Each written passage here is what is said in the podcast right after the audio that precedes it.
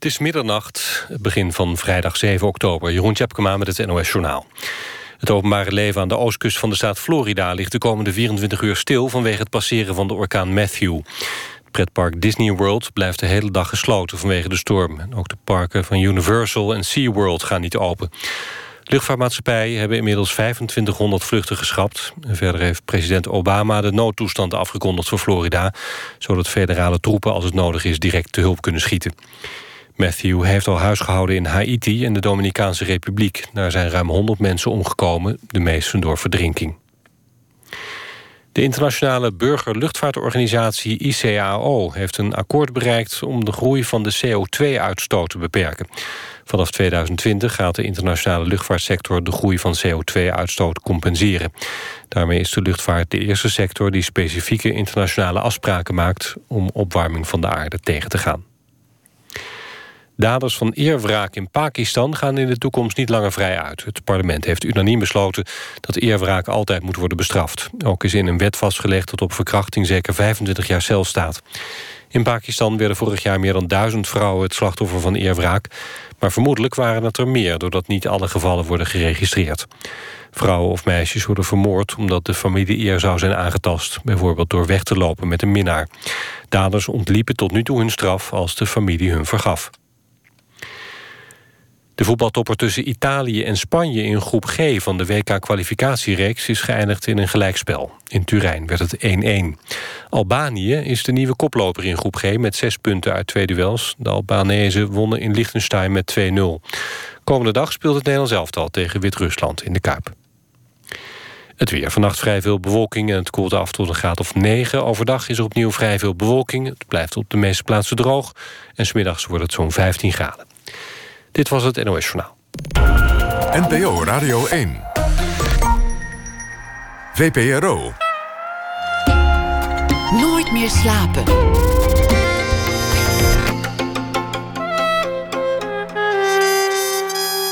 Met Pieter van der Wielen. Goedenacht en welkom bij Nooit meer slapen. Na één uur een gesprek met schrijver Dimitri Verhulst... die zijn nieuwe boek heeft uitgebracht... en gratis te downloaden op zijn website heeft gezet. Menno Pot is eh, popjournalist, maar ook vooral Ajaxiet. Schreef een kinderboek, een educatief boek... 101 dingen die je moet weten over Ajax... voor de allerjongste fans. We beginnen met Berend Dubbe. Onder de naam Bauer heeft hij voor het eerst in tien jaar... een nieuwe plaat uitgebracht. Ice Fully Open, zijn vijfde album. Liefhebbers hebben er zeer naar uitgekeken. En het moet gezegd, na beluistering denk je toch niet... hoe kan je daar nou tien jaar over doen? Integendeel, het is een eh, album dat met zorg en liefde in elkaar is gezet. Maar toch, tien jaar is een lange tijd.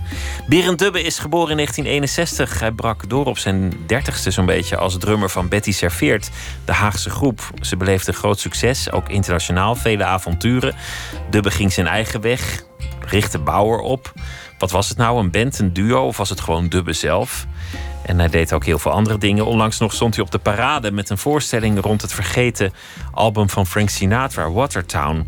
En hij doet ook veel stemmenwerk. Onder meer voor Net 5 was hij jarenlang de stem die alle aankondigingen van series en programma's deed.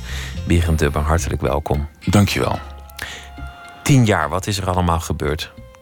Nou, ik weet nog dat eerste jaar, toen was ik uh, uh, vrij verloren. Omdat ik. Uh, ik had muziek gemaakt, of ik was in. Uh, ik was in 1992 begonnen met Betty Serveert. En we hebben een paar jaar lang heel fijn samen muziek gemaakt. En ik ben daar geloof ik toen mee opgehouden in 1998. Toen heb ik een soloplaat gemaakt op een achtsporen recorder. En daarna um, een plaat gemaakt op een 16-sporen recorder. En daarna op een 24-sporen recorder. En toen een, een plaat met het uh, Metropoolorkest. En toen daarna, toen was het eigenlijk wel een beetje klaar. Of toen dacht ik van, hoe moet ik nou nog verder? Ik eerst dat hele kleine lo-fi-achtige gebeuren op een, uh, op een zolderkamertje. En nu met een groot, met met het beste orkest van de wereld. Dus ik, ik wist niet zo goed. Uh, hoe, ja, wat, wat komt er daarna? Ja. Twee symfonische orkesten en, en, en, een filharmonisch erbij. En dan op een gegeven moment moet je een andere richting in. Ja, dan moet je of een andere richting in, of je moet weer teruggaan naar de basis. Of je moet, uh, moet doorgaan in dat hele fijne bedje van de, van de orkestrale pop. En dat heb ik toen, uh, na ongeveer iets van een half jaar, heb ik toen besloten van nou, ik ga weer eens een, een nummertje schrijven. En toen uh, ontdekte ik toch wel dat die orkestrale pop toch wel mijn liefde heeft. En dat was toen ook in die Bauer Melody of 2006 met het Metropoolorkest ook behandeld. Dus ik dacht van ik ga daarin door. Van dat is ja, dat is toch mijn, ja, mijn grote liefde misschien wel in mijn leven qua muziek. Dat is wat er in muzikale zin is, is gebeurd in, in, in tien jaar. Dan, dan bedoel, je moest een richting zoeken, je moest, moest een weg vinden, maar dan, dan ben je er nog niet. Was, was het tien jaar lang gewoon dat je dacht, nou ja, ik, ik was ooit muzikant, of misschien word ik wel weer muzikant, was je er niet mee bezig? Of, of heb, je, heb je die tien jaar echt, echt gezocht? Ik heb, ja, ik heb wel gezocht naar ehm, muziek, uh, muziekstijlen of. Uh, misschien iets anders gaan doen. Ik heb ook wel heel veel andere dingen gedaan. Ik heb een soort van, soort, uh, van alter ego. Uh, Bud Benderby heet dat. En die maakt vreselijke easy listening uh, covers van Velvet Underground en, en Sun Ra nummers. Dat heb ik ook een tijdje gedaan. En toen heb ik in New York nog een paar keer opgetreden daarmee. Was allemaal heel erg leuk. Maar ja, je wilt toch een soort van serieus muzikant zijn. Dus um, ja, al die lol en al dat beetje de tongue in cheek, dat is, uh, dat is op een gegeven moment wel aardig. Maar er zat toch nog, toch ook, er zat toch nog een plaat in. Of een, toch nog iets van tien nummers uh, serieuze muziek in. En dat wou ik ook heel graag doen. Ik, omdat ik echt het gevoel had dat ik dat nog moest doen. Tien jaar is een lange tijd. Je kunt, niet, je kunt bijna geen label meer op een decennium plakken. Je kunt wel zeggen, dit was een leuke dag. Maar kun je zeggen, dit was een leuk decennium? Ja, dat weet ik eigenlijk niet. Voor artiesten, geluk kan heel vervelend uitpakken. Er zijn artiesten die opdrogen omdat ze gelukkig zijn geworden. Er zijn artiesten die opdrogen omdat ze ongelukkig zijn geworden. Hoe zou je dat decennium kwalificeren? Ik ben, ik ben heel gelukkig geweest en ik heb uh, toch ook wel een, een uh, met mijn uh, met mijn sandalen in de, in de, in de drek gezeten. Of ik ben getrouwd en dat was, uh, dat was geweldig. En, maar ik ben ook, uh, ik ben ook vrij somber geworden. En ik, ik had op een gegeven moment geen werk meer als, als stemmen, stemmenman. Geen voice-over werk meer. En ik werd ontslagen bij Net 5. En ehm, ik toen, toen moesten we van uh, eh, 20 euro per week rondkomen, een paar jaar geleden. En dus dat was best wel vervelend. En ehm, dat vond ik ook een beetje oneerlijk. Of weet je wel, ik dacht natuurlijk dat ik meer waard was. En dus ik, ik ben wel iets van tien jaar um, allemaal dingen meegemaakt. Of in ieder geval dingen meegemaakt die ik daarvoor niet had meegemaakt. Namelijk um, dat het iets minder, minder kan gaan. Want, want je bent een jonge man en, en je, maakt muziek. Jonge man, jonge man. Nou ja, zo begon het. En, en, dan, en dan gebeurt alles. En alles wordt groter en beter en interessanter en mooier. En, en alles, alles zit je mee. En er zijn mogelijkheden en nieuwe paden. En dan ineens kom je in een fase dat dingen minder worden. En, en, en dat, je, dat je moet gaan terugkijken op dingen. Of, of dat je vastloopt. Ja, of... Dat is eigenlijk wat je een beetje omschrijft. Ja, dat is het een beetje. Dat je. Ehm, ja, dat je, dat je zo de jaren door hebt ge, gezweefd, dat het allemaal heel goed ging. En op een gegeven moment uh, daar heel erg aan gewend raakt. En, en dan stopt het in één keer. En dan opeens uh, stopt de muziek. En dan stopt misschien uh, mijn andere werkende leven. Ik, ik ben getrouwd en dat was heel fijn. Maar daarnaast, ja, dat, daarnaast ja, hield het niet over. Of was het best ja, zoeken. En wat moet ik nou? Had dat trouwen daar ook verband mee? Dat, dat je denkt, nou, nu gooi ik mijn anker uit? Of, nou, dat, je, dat je zag, god, dit, dit, is, dit is eigenlijk veel dierbaarder dan, dan ik voorheen had aangenomen. Uh, trouwen bedoel je? Nou ja, de, de, relatie. Want trouwen is toch een soort bestendiging van, ja. van iets dat, dat al bestaat meestal. Ja, nee, zeker. En uh, dat, uh, dat, uh, dat vond ik op mijn, uh, dat vond ik op, op mijn vijftigste een hele goede stap om te doen. trouwen. Dat is toch prachtig om op je vijftigste te trouwen? Tuurlijk, zeker. veel mooier dan op je achttiende. Wat weet Ja, je dan? Op je vijftigste dan is het een wel overwogen keuze. Dan, dan zijn de excuses weg. Ja. Op je achttiende kan je zeggen, ja, ik was dronken en toen had ik een ring om mijn Ja. vinger. Ja, precies. En nu was ik ook dronken, maar ik was 50. Dus dat was mooi. Maar niet toen je het jaarwoord uitsprak. Nee. absoluut niet. Maar had het ermee te maken dat, dat, dat het minder vrijblijvend is geworden? Dat, dat de, de, de, de wilde jaren achter je leken te liggen? Dat je dacht, ik, ik, ik ga trouwen, ik, ik spreek het uit. Ja, zeker. Ja, Eh, dat, eh, dat vond ik een goed moment. En dat is. eh, dat, daar was ik ook helemaal klaar voor, eindelijk. Ja. Hoe was het daarvoor? Want, want, want wat is er dan in, in jouw kijk op het leven veranderd door die, door die periode van, nou ja, toch wel een beetje stroop in, in, de, in de spaken? Ja, het is een. eh, ja, toch eigenlijk. eh, ik geloof dat het een soort van zoektocht was van. ehm, wat wil ik met mijn leven? En eh, terwijl ik me dat aan het afvragen was, was het meer van. Het leven wordt geleden. En het was. ik, ik maakte niet echt beslissingen. Het, het, het, het ging zo van jaar tot jaar. En, Alles was nog mogelijk. al, ja, alles was Alle wegen mogelijk. lagen open. Ja, zelfs in mijn 40, 40ers tijd. Dat is, en dat is op zich eh, wel vrij, eh, vrij speciaal, geloof ik. Nu ben je ergens in de 50. Ja. Ik ga je niet de put in praten, maar is, is, is, dat, is dat voor jou ingewikkeld om, om ineens je te realiseren dat, dat, eh, dat iets meer dan de helft achter je ligt? Ja, dat vind ik, vind ik heel erg zwaar, ja. ja, ik ben, niet, ik ben wel iemand die, die daar elke dag even over denkt, ja. En daar ook, eh, ja, die dat... ehm, nou, laat ik het zo zeggen, een, ehm, een familielid van mij, een nichtje, die zei pas van... ehm, ja, 55 hoor, weet je wel. En het is... eh, en je hebt nog zoveel voor je, je hebt nog zoveel jaren voor je. En ik denk van, goh, en het is toch... eh, het is nog best lang wat je gaat doen. En ik denk van, nou, ik vind, weet je wel, ik vind deze 55 jaar vind ik ook best lang al. Ik bedoel, zoveel gedaan en ehm, zoveel goede muziek gemaakt en mensen ontmoet. Dus weet je, ik heb, ik een, eh, ik heb best wel, als het, als het nu bijvoorbeeld zou stoppen, dan, eh, dan heb ik een heel fijn leven gehad. En eh, hele fijne mensen ontmoet en heel fijne muziek gemaakt en gelachen. En ja, Maar tegelijk ook die, die somberheid, die, die ik er toch ook in proef. Van, zeker. Goh, Ja. ik ben 55. Ja. Jezus. Wat is er Ja. gebeurd? Waar, waar zijn die jaren gebleven? Ja, nou ja, ik weet, ik weet, ik weet natuurlijk precies waar ze zijn gebleven. Omdat, ik, omdat, er, om, omdat er elk jaar wel eh, iets leuks was. En ook wat eh, minder leuks. Maar het is, eh, ja, het is, het is een hele tijd. En, maar het was, het, het, het was en is een hele leuke tijd. En ik heb veel gedaan.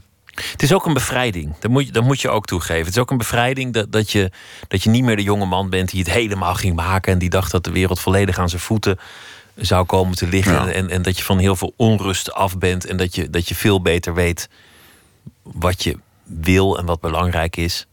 Ja.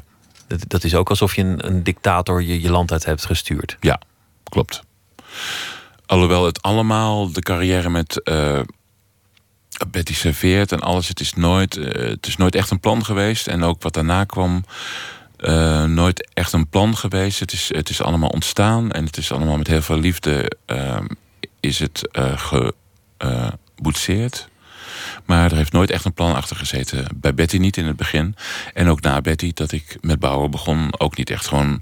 Ik heb toen een plaat gemaakt in 1999 als een soort van reactie op ehm, die jaren met het gitaarbandje. En, maar ook niet van, ik wil daar heel erg bekend mee worden. En Betty is in 1992 of 91 ook niet begonnen met een soort van... we moeten een soort plan hebben, weet je, we gaan een plaat maken... en dan gaan we het maken in Amerika. Het is, allemaal, het is ons allemaal overkomen toen. En, dat, en daar ben ik wel heel erg eh, trots op, of daar ben ik heel blij mee dat dat toen zo is gebeurd.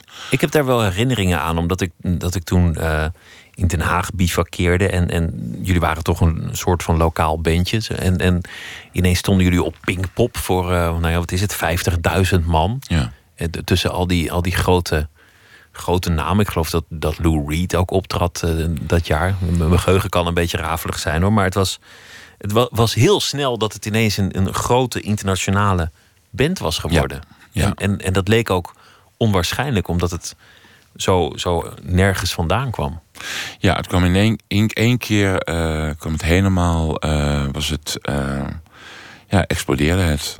En ehm, toen kwamen ze uit Amerika langs om, om ons te zien en om ons te tekenen. En toen speelden we iets van een paar maanden later speelden we op het New York Music Seminar. En toen, ja, toen, is het, toen is het helemaal geëxplodeerd.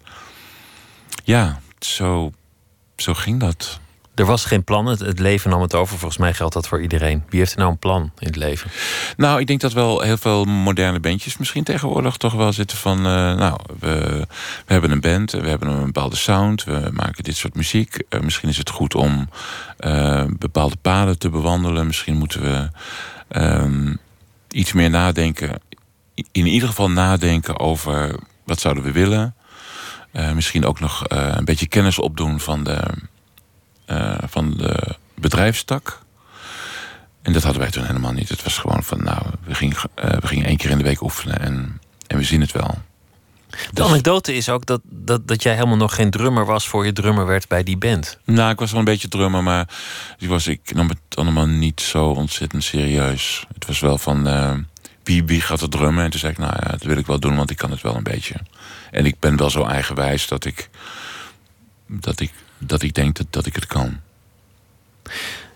Ik wil ook even iets anders behandelen. Namelijk, je noemde het al, je, je, je stemmenwerk. Ik, ik heb de leukste anekdote in 250 jaar gehoord. En, en, en ik heb hem uit twee bronnen gehoord. Dus volgens mij is die nog waar ook. En ik wil hem van jou zelf horen. Maar eerst gaan we luisteren naar wat jij allemaal voor stemmen hebt gedaan in de loop der jaren. Wow.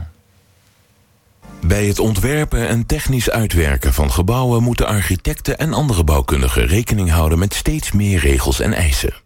Het bouwbesluit stelt een hele reeks voorwaarden aan de afmetingen en ligging van ruimte en aan de toe te passen bouwmaterialen.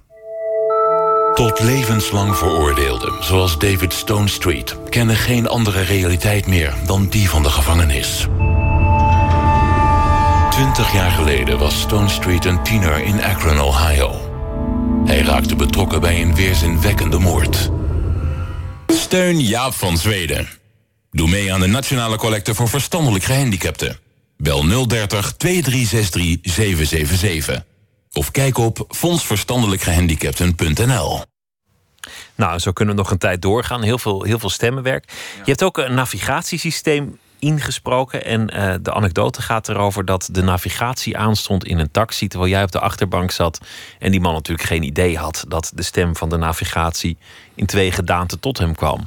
Ja, klopt. En um, ik weet nog heel goed, het als mij was het op de Safati-straat in Amsterdam. En het navigatiesysteem zei. Uh, en dat was ik dus, want ik had dat, ik had dat, ik had dat ingesproken. Um, bij, de volgende, bij de volgende straat rechts afslaan. En toen, uh, toen zat ik op de achterbank en toen zei ik van... nee, niet rechts afslaan, links afslaan. En die man die keek zo om zich heen en denk van, wat is dat? is een soort van uh, geest in mijn, uh, in mijn taxi. Toen, toen zat ik erachter van, nogmaals, links afslaan. En toen heb ik het uitgelegd dat ik dat ben in dat apparaat. Maar dat was best wel moeilijk uit te leggen. En wat ik, wat, wat ik toen zelf heel grappig vond... is dat het stemmenwerk zo erg iets um, niet te begrijpen is of abstract is voor heel veel mensen. Dat ik het heel moeilijk vond om de man uit te leggen dat ik dat was in het apparaat. Dat die stem daadwerkelijk door iemand was ingesproken. De anekdote was alweer mooier gemaakt. Mij was verteld dat, dat jullie een, een halve nacht door de stad hebben gezworven op eigen kosten. Terwijl die meter maar opliep. Wat het ook een beetje een onverstandige grap maakte. En, en, en dat jij die man alle kanten op hebt gestuurd. Ja, is ook waar. Nee, Jammer. Um, nee, het was wel zo. Maar ik bedoel, ik vond dit ook al. Ik vind dit ook al heel geestig. hoor. Ja. Nu gaan we, het, uh, gaan we maar eens naar je muziek luisteren. Wat, ja. je, wat je nog meer kan met die stem. En mm -hmm. waar dit album eigenlijk over gaat. En welke invloeden er ook allemaal in je nieuwe plaat zijn gekomen. Van filmmuziek tot symfonische rock. Tot, tot hier en daar wat, nou ja, American Songbook meen ik zelfs te herkennen. En dit nummer was de single. Dit heet The Alchemist.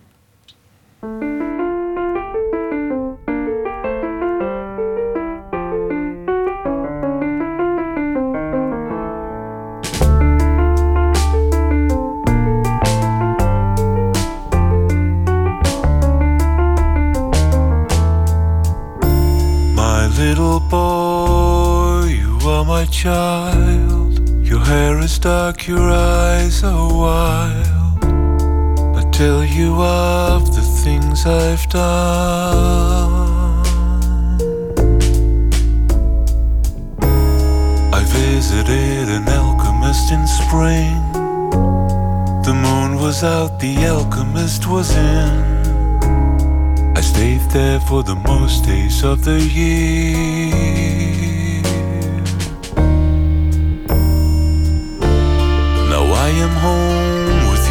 Friend. I tell you what she recommended. Don't wait too long for things to come. There might never be another one. Cause after 20 years, she'll settle down in a pretty little quiet northern town. I'm still around, that's me. Than my life to me.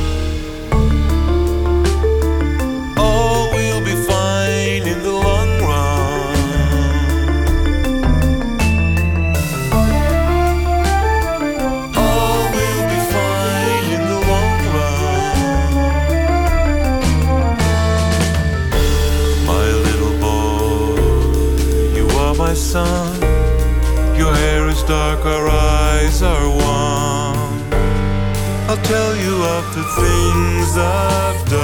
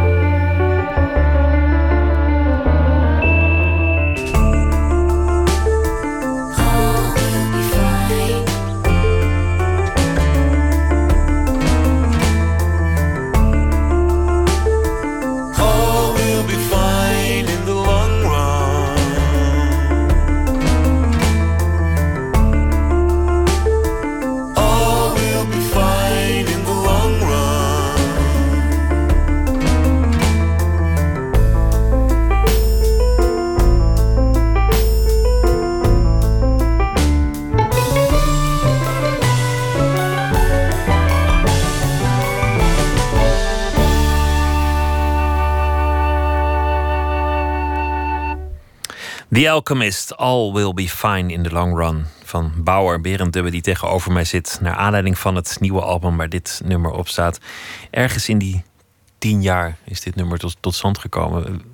Kan je dat nog plaatsen in de tijd? Vrij snel. Als je mij vraagt, in 2007 begon ik hier al aan te werken. En toen heb ik het laten liggen. En toen een paar, later, eh, paar jaar later heb ik het toen weer opgepakt. Maar ik weet dat dit er wel vrij snel was. En nu moet je het ook eh, naar het publiek gaan brengen. Je, je- zult ermee gaan optreden, Ja. naar ik Ja. aanneem. Ja, ten eerste, eh, ten eerste een, eh, een albumpresentatie op, op 13 oktober in de Tolhuistuin in Paradiso Noord.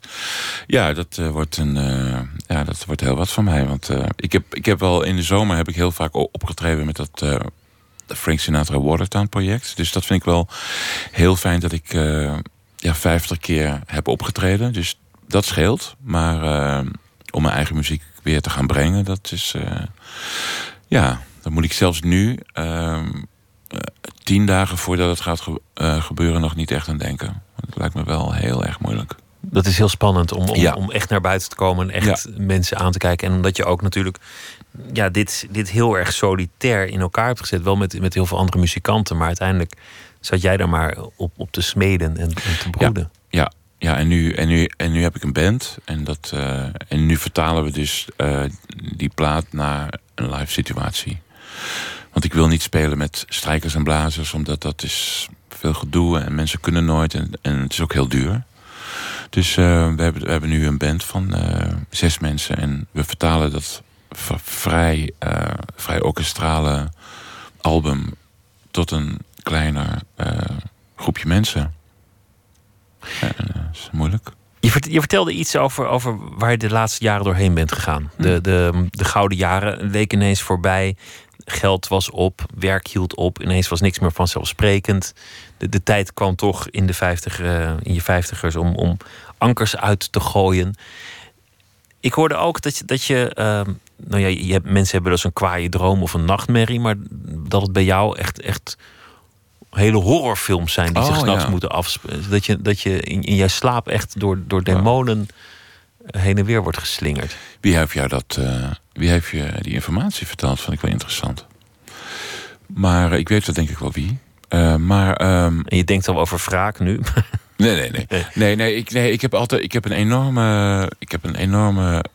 Ja, night terrors heet dat op zijn Amerikaans. En dat er zijn. Uh, dat is de overtreffende trap van, van, van een nachtmerrie. Nachtmerrie, ja. Dat is echt een, uh, een pure. het op zich best goed in slaap vallen. En dan uh, meteen na het in slaap, in slaap vallen last hebben van enorme ja, waanbeelden, nachtmerries. ja, terrors heet dat. Dat is dat er, dat er echt. dat er duidelijk iets in een kamer is en dat ik dat ook zie. En mensen probeer uh, te beschermen. Mijn vrouw probeert te beschermen. En uh, ja, het, uh, keihard schreeuwen. En ja, echt heel erg. Altijd al gehad trouwens. In de Betty Seveertijd kwam er ook nog bij slaapwandelen. Ik heb ooit um, uit een... toen wij na een optreden in een... een motel logeerden, ben ik ooit uit dat motel gelopen. En toen een heel stuk over de snelweg. En toen ben ik uh, iets van half wakker geworden. En toen heb ik weer aangeklopt aan de deur waar, van het motel waar ik dacht waar wij toen die nacht zaten. En dat was wel de goede deur en het goede, het goede nummer, maar het was het verkeerde motel. Dus het was ja, toen heel end gelopen. Slapend of in een soort, soort half wakende toestand. Ja, slaapwandelend, ja. Maar dan in je pyjama. ja, ja. En naar een snelweg, dat, dat, dat kan lelijk aflopen. Ja, als je niet op tijd ontwaakt. Ja, dat was heel erg, ja. En die, die nachtmerries, die, die night terrors, waar, waar, waar, gaan die over? Want je zegt iets in de kamer. Ik moet, moet mijn, mijn vrouw beschermen. Ik moet mijn, mijn dierbaren beschermen. Dat, dat echt, nou, dat kan van alles zijn. Van uh, een optreden van uh, Bill Evans in New York in 1973, waar mijn vader is. En mijn vader is die uh, staat te plassen in het urinoir. En uh, alle muren verdwijnen en er komt, uh, er komt een vrachtwagen aan. En die vrachtwagen komt dan, terwijl ik dus half in die staat ben, recht op me af terwijl ik in bed lig. En dan is het dan echt 100% echt. En keert die droom dan ook nog terug? Of, of, of is, is dat gewoon eenmalig Bill Evans 1973? Het kan, het kan allemaal. Het kan, uh, de man kan, kan morfen in een, in een theezakje. En, of, en op een gegeven moment is uh, die hele ruimte waar zich dat voordoet, opeens een, uh, een CD-hoesje. Weet je wel, het is, het is heel raar, heel surrealistisch. En ik schrijf het ook altijd op. Ik heb het altijd opgeschreven. Ik vind het ook zijn weg naar je, naar je teksten, naar je muziek. Vroeger wel, en, maar de laatste tijd niet meer zo erg. Um, vroeger wilde ik dat soort uh, surrealistische dingen nog wel eens gebruiken in muziek. Maar nee, de laatste tijd niet, niet meer echt. Want je teksten zijn wat, wat directer geworden. Ja. Wat, wat minder, uh, dus wat minder fantasie of absurdisme, of hoe je het noemt. Ja. Ze, ze zijn, ze zijn uh, meer, meer straight, zou, zou je kunnen zeggen. Ja, een paar nummers wel. Uh, maar het is nog steeds af en toe. Het is, het is, ja, het is een ehm, ja, schilderen met woorden nog steeds wel een beetje. Maar, en sommige dingen zijn misschien iets duidelijker, zoals dat, dat, dat, dat nummer wat je net draaide, gaat echt over over een vader die zijn zoon vertelt van ik, ik, ik heb ik heb deze fouten gemaakt in mijn leven. Uh, kijk ervoor uit dat je ze niet maakt. En um, uh, pak je kans als het voorbij komt. En, en wacht niet te lang met uh, beslissingen maken. Dus dat, dat is wel echt een, echt een levensding. En zo zijn er nog wel een paar. Maar het is ook af en toe is het wel vrij ja, schilderen met, met taal. Poëtisch. Ja. Hoe komt het dat, dat, het, dat het toch voor een deel ook wat, wat wat, wat duidelijker is geworden. Of, of ik, ik weet eigenlijk niet hoe ik het goed moet omschrijven, maar wat, wat minder absurd en wat minder fantasie, uh, fantasy-achtig. Ik denk dat dat te maken heeft met, ja, met leeftijd. En uh, dat je wat ouder wordt. Ik wil niet zeggen dat, dat je dan serieuzer wordt, maar dat je, dat je een beetje de. Ja, de funny is er een beetje uit. En het, het is, je wilt toch misschien iets iets serieuzer zijn. En, uh, niet, niet iets heel kleins en, en, en bijna grappig absurds nemen. Ja. Zoals je dat vroeger misschien deed. Ja, heb ik vroeger gedaan. Dus, en nu, nu is het tijd voor wat anders. Je noemde je vader, die, die was ook uh, muzikant, pianist. Onder meer aan boord van, uh, van een schip, de, de Holland-Amerika-lijn. Ja. Waar, waar hij dan in, in, de, in de loge of in, in, in het restaurant muziek speelde. Ja. Wat, wat speelde hij? Uh, piano. En hij was. Uh, maar wat voor, wat voor stukken? Uh, American Songbook, dus Moon River, Fly Me to the Moon, dat soort. Um, in the wee small hours of the morning, Frank Sinatra dingen en Cole Porter en ja, het American Songbook. En dan met zijn trio en in de jaren 72 tot dan 76 op, op de schepen van de Holland-Amerika-lijn. Statendam, Rotterdam en de SS. Um, Amsterdam. Nee, maar in ieder geval uh, toen, dat, uh, toen de loveboats er nog waren. Dus hij zat echt op een loveboat in het restaurant spelen. Eten, Mensen deden s'avonds hun, hun mooie kleding aan, ja. hun, hun, hun, hun, witte tuxedo en gingen ja. dan chic doen. Ja. En dan zat hij daar te spelen Precies. en dan speelde hij die prachtige, ja. prachtige stukken. Fly Me to the Moon. Ja. Precies. En dan uh, drums, drums, bas, piano met z'n drietjes. En dan de hele wereld rond. Heb je hem zien optreden? Ik heb hem wel, uh, ik heb hem wel heel vaak zien optreden, maar niet in die tijd. Want um, ja, hij ging weg met, met die boot. Of hij ging eerst met het vliegtuig naar uh, New York en dan ging ze op de boot. En toen kwam er voor hem een soort van uh, Caribbean cruise aan. Maar dat was echt een tijd waar um, familieleden nooit mee mochten of gingen. En toen mijn, uh, toen mijn vaders uh, vader overleed, toen zat hij ook op zee. En, en, en dan kwam hij niet eens voor terug. Dat was, ja, een, een, dat deed je niet. Weet je wel, je was aan het werk. Dus je was, je was op zee. Dus zijn vader overleed. En ja, het was, hij was daar niet bij, bij de begrafenis van zijn vader. Dus dus dat was dan mijn vaders uh, ja, zeeleven als uh, muzikant. Je schetst ook een, een, een, wereld die een beetje voorbij is gegaan. Ik bedoel, de, de cruises zijn er meer dan ooit. Eh, maar ik, ik, weet eigenlijk niet wat ze daar qua muziek aan boord doen. Er zal wel een DJ staan, vrees ik. Ja, en, en ook wel uh, ja, orkestjes, weet je wel, bandjes. Veel Poolse, Poolse lichte, lichte muziek, pop. ja, popdingen. Maar heeft jouw vader die, die, die neergang van zijn métier nog meegemaakt? Dat, dat, het, dat het minder werd? Is, is dat hoe zijn loopbaan is geëindigd? Ja, nou, het, het, het, dus mijn vraag was het voor hem uh, een engagement wat op een gegeven moment stopte. En hij, het is, was niet zo dat het dat alsmaar minder, minder, minder werd, zodat hij het niet meer deed.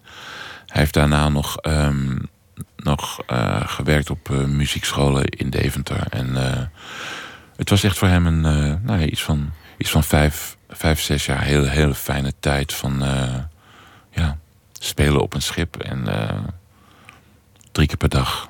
Dat is natuurlijk ook fantastisch. Maar op een zeker ogenblik wilden mensen andere nummers horen. Niet, ja. niet meer Fly Me to the Moon, maar dan, dan wilden ja. ze, nou ja, wat zal het zijn geweest? nou ja, Hello van Lionel Richie. Ook prachtig, maar ja. Ja, nee, maar dat deed Is, hij. heeft hij, deed hij dat? Nee, deed hij absoluut niet. Nee, dan was het echt van. eh, dan was het niet alleen maar van. Ik doe het niet, maar eh, dat, dan eh, kreeg je ook eh, bijna ruzie met hem. Want hij was echt. Dat vond hij vreselijk. Dat is echt van de oude stempel, ja. Echt het American Songbook, eh, Sinatra, eh, Mel Tormé, eh, Quincy Jones in de oude tijd, ja. ja. Nee, ja, dat is. Repertoire dat, dat, dat wel zijn weg naar, naar jou heeft gevonden. Want, Mhm. want je zei net ook dat je, dat je hebt opgetreden met Watertown. Wel een beetje de, de popplaat van Frank Sinatra. Het is niet echt zijn croonerwerk, maar je kent het oeuvre van, van Sinatra wel degelijk goed. Ja, heel goed, ja. En die plaat, die, eh die Watertown plaat, dat is inderdaad wat je zegt, een, eh, ja, de popplaat. En ehm, ja, dat is eh, repertoire wat mij wel vrij goed ligt qua stem. Ik bedoel, ik wil me absoluut niet vergelijken met, eh met eh, Old Blue Eyes. Maar ehm, het is wel, ik hoef daar niet veel eh, moeite voor te doen. Want het zit precies in mijn, in mijn hoogte ook van stem. Dus ik heb... eh, het gaat me vrij makkelijk af, in ieder geval om in die toonsoort te zingen. Maar, maar wat jullie deden was natuurlijk prachtig om, om die plaat die, die eigenlijk een beetje vergeten is. Wat, Ja. wat merkwaardig is als een man zo beroemd is en, en nog zo vaak gedraaid wordt. dat er dan een, een paar rotje ligt te verstoffen in, in, die, in die enorme nalatenschap. Ja. die hebben jullie echt afgestoft en ook, ook muzikaal wat, wat eh, afgestoft, wat, wat opge, Ja, opgekalefaterd. Rijer Zwart heeft dat allemaal gedaan, of die heeft al die, heeft, eh, die arrangementen bewerkt van die plaat. En eh, ja, het is echt een geweldig, of in ieder geval zo fijn om te doen. We hebben het zo vaak gedaan, ook wat ik toen straks ook al zei, iets van 50 keer gedaan. En eh, elke keer weer leuk. Altijd zo, zulke fijne nummers, zo fijn om te doen. Laten we luisteren naar eh, een, een ander nummer eh, van, van jouw plaat. My Room, My House. Ja, Een heel duidelijke inspiratie heeft, heeft dit, dit nummer. Ja. Ehm, fotograaf Edo Hartman, een Nederlandse fotograaf, publiceerde een paar jaar geleden een boek. En het was een heel persoonlijk, heel persoonlijk werk. Het ging over eh, het huis waar hij had geleefd met eh, zijn vader en moeder en eh, zijn vach- zus of nog een broer. Hij eh, besloot, ehm, geloof ik toen hij 18 was, met zijn moeder van de een op de andere nacht het, het huis te verlaten. En eh, vanwege allemaal problemen met eh, hun vader. En toen jaren, jaren, jaren later, wel tientallen jaren later, is hij toen teruggekeerd naar dat huis. En eh, omdat zijn vader was overleden en het huis stond nog net even één weekje voor hem ter beschikking. Om het te bekijken. Dus het huis waar hij was, was opgegroeid. En toen heeft hij een, een prachtig fotoboek gemaakt. En dat heet eh, Hier woont mijn huis. En eh, hij ontdekte dat dus al de ruimtes die hij eh, zich zo goed herinnerde van zijn jeugd nog helemaal onaangetast waren. En ook zijn eigen kamer en de kamer van zijn vader. En Het oude behang hing er nog en de, de, de ouderwetse stopcontacten en, en, het, en het meubilair. Maar ook de enorme ravage die Ja. was achtergelaten. Deels door de ontruiming, maar deels ook echt door die vader. ja, post en eh, post van jaren. Post uit de jaren Ja. zeventig en, en, Ja. en boeken uit de jaren zeventig. Oude, oude foto's die in een, in een stapel lagen. Ja. Het was, het was een heel... En, en het waren ook nog esthetisch prachtige foto's Prachtige die hij ervan gemaakt heeft. Prachtige foto's. Alsmaar eh, eh, van een afstand, dus dat je altijd de hele ruimte zag. Gewoon camera neergezet, klik. En dan de volgende kamer, klik. Echt heel erg mooi. En nou ja, dat vond ik. Ja, het is natuurlijk eh, een prachtig verhaal. En Hoe een kamer een verhaal kan vertellen en hoe een foto ineens je, je geheugen kan toetsen. ja, en hoe je huis, hoe je huis jezelf kan zijn. En hoe jij om het huis, of hoe het, sorry, hoe het huis om jou heen kan zijn. En jij in, in het huis, ehm, eh, hoe kan ik dat nou zeggen, Ehm, ehm, versmolten bent. Dus eigenlijk zoiets. My room, my house.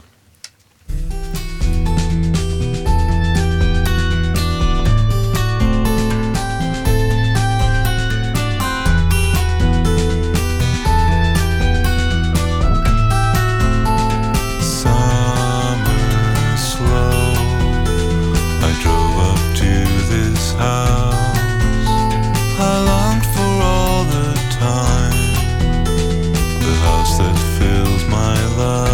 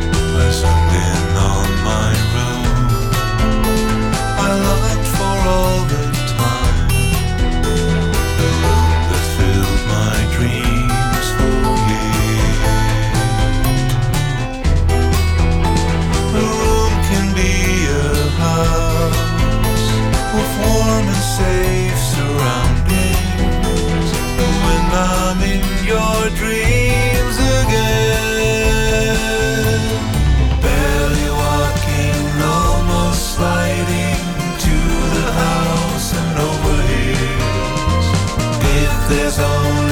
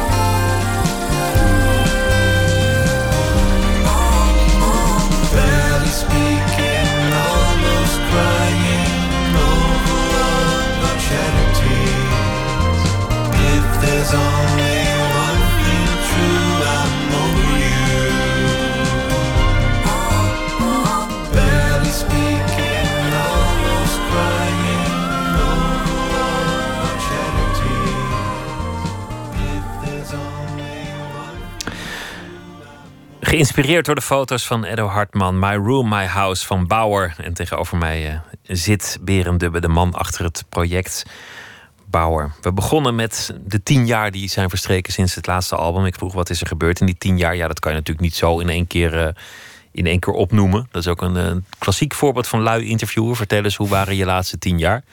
Maar Geheel vrolijk waren ze niet. De hele vette jaren gingen voorbij. Je moest rondkomen van 20 euro in de week op een zeker ogenblik. Het besef van ouderdom kwam ineens harder binnen. Iets waar je elke dag mee bezig bent. Je, je zei, goh, ik ben, ik ben heel lang blijven geloven dat alles mogelijk was. Tot in mijn veertiger jaren, wat bijzonder is. Maar nu kwam ineens het besef dat, dat misschien de goede tijden ook wel deels achter me liggen.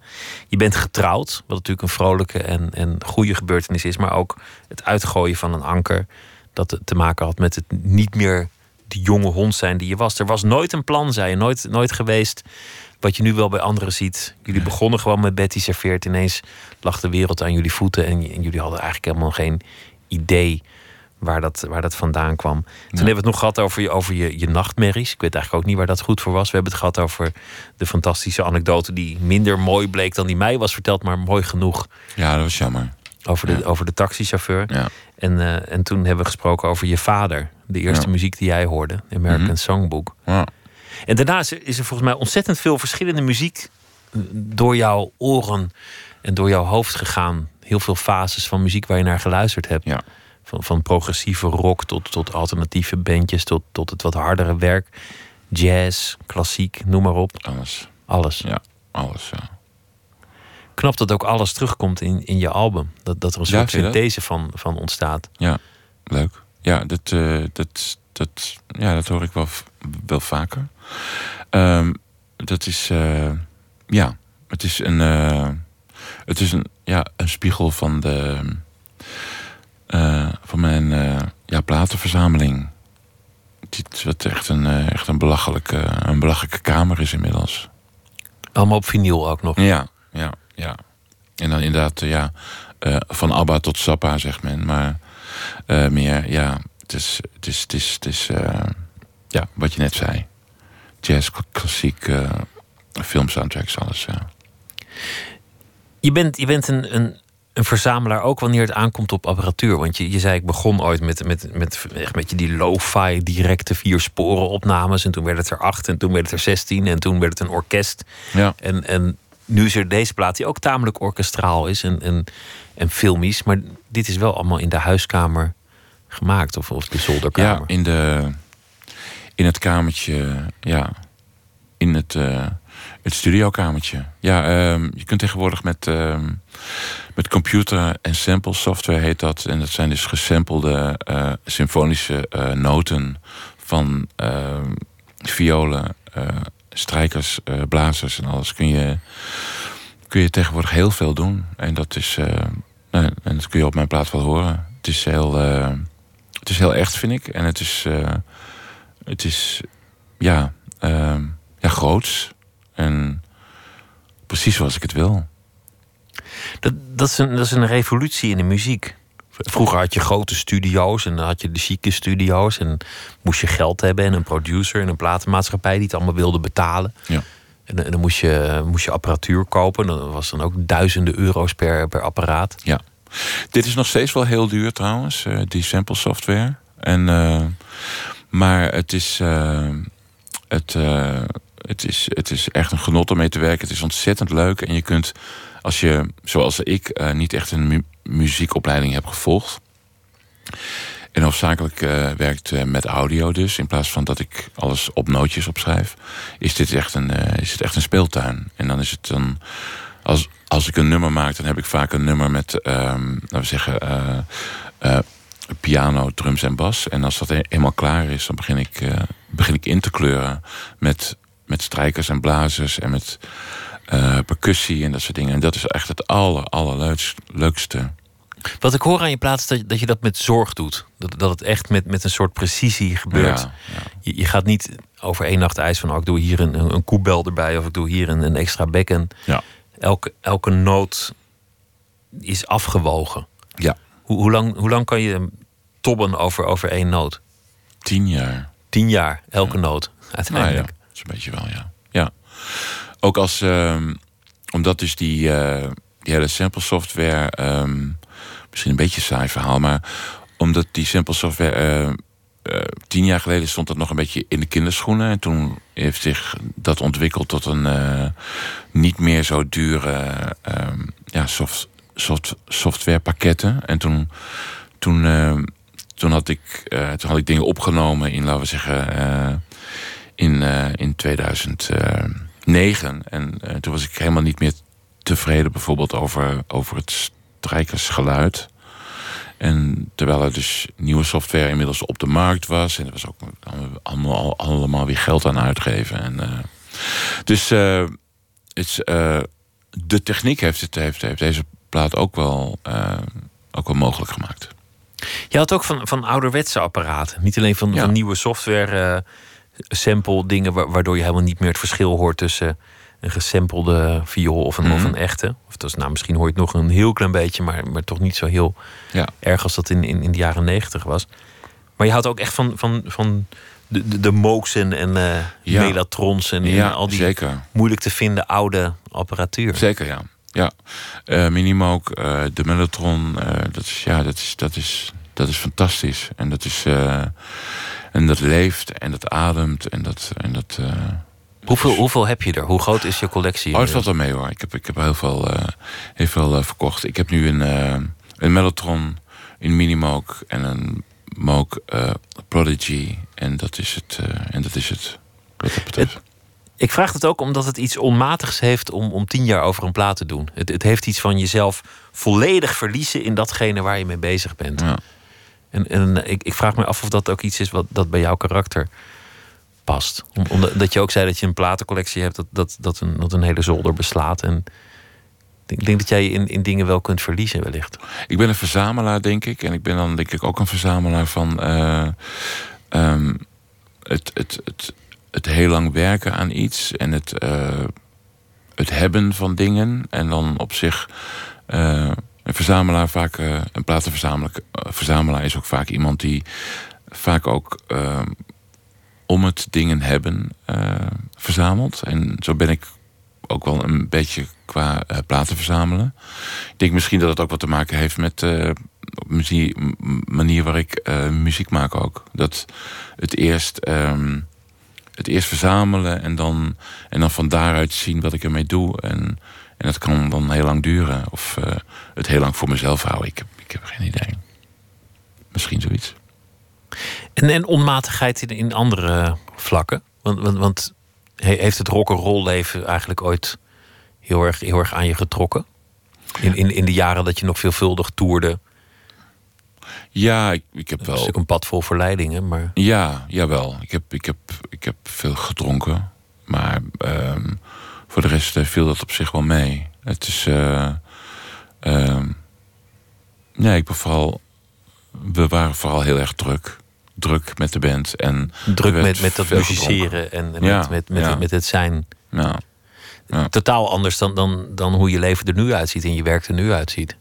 Ja, zeker. En eh, ja, maar het is, het is nog steeds. Ik werk bijvoorbeeld voor, de, voor eh, Net 5, het eh, tv-station, werk ik maar eh, twee dagen in de week, iets van anderhalf uur. Dus ik heb, ik heb echt heel veel tijd over voor de muziek. Dus ehm, wat betreft is dat, is dat stemmenwerk, is dat gewoon een paar goed geconcentreerde uurtjes in de week.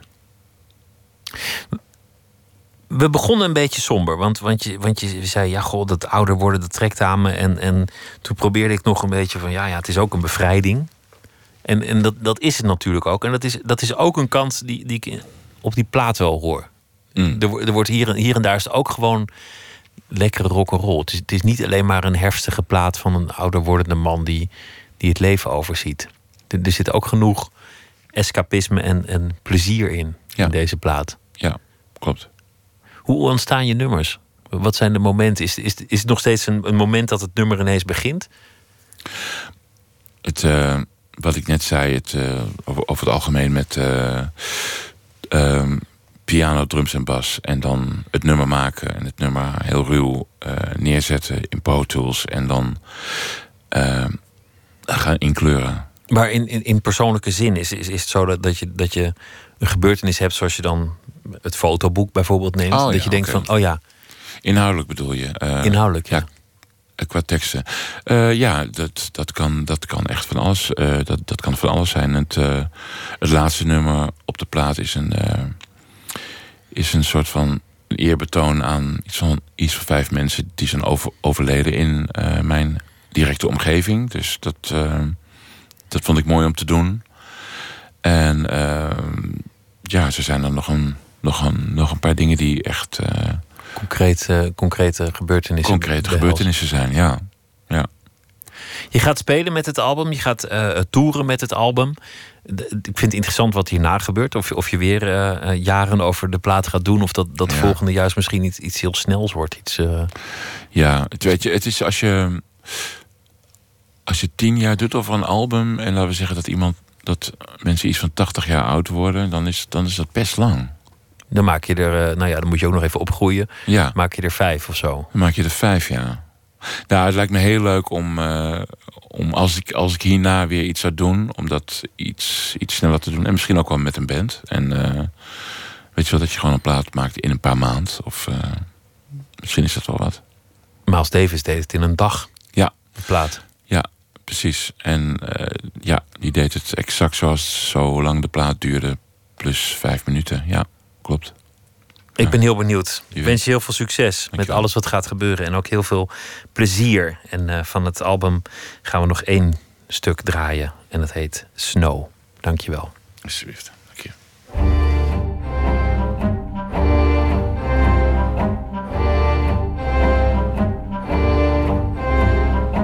It's falling, it's falling. It finds its way to the ground. It starts out up in a cloud.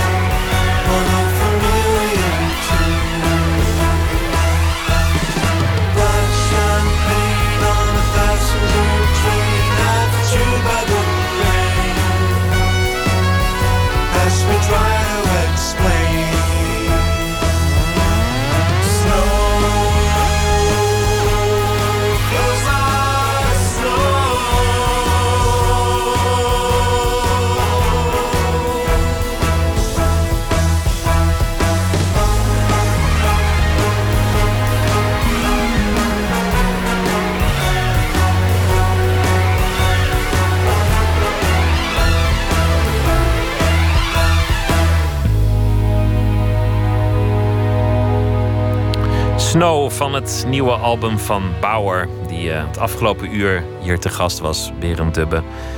Ja, dat, dat is ook gek. Tien jaar gewerkt en iets en dan, dan ineens is het in de wereld. Ja, dat is heel raar. Ja, en eh, prima ook trouwens. En eh, we, gaan, we, we gaan, ik bedoel, ik ga gewoon door hiermee. En we zien wel wat, wat er van komt. We zien wel hoe, die, Ja. hoe, hoe de, wat de wereld er verder mee doet. Ja. En zo snel mogelijk weer terug naar het creëren wat, wat, je, wat je zo dierbaar is. Ja, Dankjewel dat je te gast wilde zijn. Heel veel succes en heel veel eh, plezier. dank je Pieter. Zometeen gaan we verder met Nooit meer slapen. Twitter, het VPRO NMS. We zitten op Facebook. En we hebben ook een podcast down te loaden via iTunes of de website van de VPRO.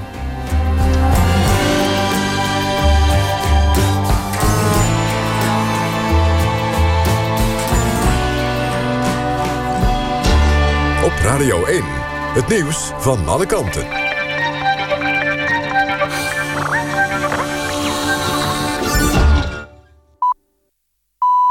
Is 1 uur, dit is Jeroen Tjepkema met het NOS Journaal. President Obama heeft ook voor South Carolina de noodtoestand afgekondigd vanwege orkaan Matthew. Het zuidoosten van de Verenigde Staten krijgt de komende uren te maken met de orkaan... met windsnelheden tot 230 km per uur. Obama had al de noodtoestand afgekondigd voor Florida... waar Matthew het eerst aan land zal komen. Het openbare leven zal aan de oostkust van de staat... de komende 24 uur stil liggen. Anderhalf miljoen mensen worden geëvacueerd. Het vliegveld van Orlando wordt gesloten... en ook de pretparken Disney World, Universal Studios en SeaWorld blijven dicht. Door het afkondigen van de noodtoestand... kunnen federale troepen als het nodig is direct te hulp schieten. Matthew heeft al huisgehouden in Haiti en de Dominicaanse Republiek. Daar zijn ruim 100 mensen omgekomen, de meesten door verdrinking. Gevreesd wordt dat het dodental nog zal stijgen. President Obama heeft opnieuw gratie verleend aan een grote groep gevangenen. 102 mensen die vastzaten voor drugsdelicten of verboden wapenbezit komen vrij. Volgens het Witte Huis stonden daarop in het verleden zwaardere straffen dan nu... waardoor veroordeelden soms al decennia achter de tralies zitten... voor iets waarvoor ze nu een veel kortere straf zouden krijgen. Obama, die bezig is aan zijn laatste maanden in het Witte Huis... heeft nu meer gevangenen gratie verleend dan zijn elf voorgangers bij elkaar. Sinds zijn aantreden in 2009 hebben 774 gevangenen geprofiteerd van Obama's beleid... om het aantal gevangenen terug te brengen.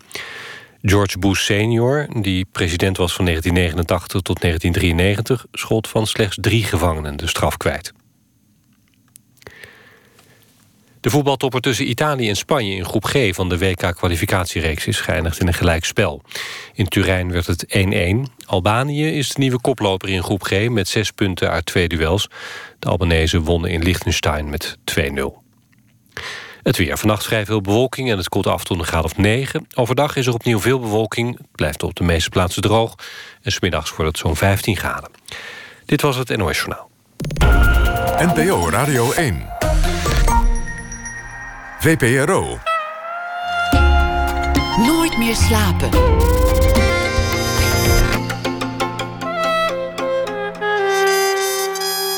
Met Pieter van der Wielen. Plotseling was er een nieuw boek van Dimitri Verhulst. Gisteren kondigde hij het aan.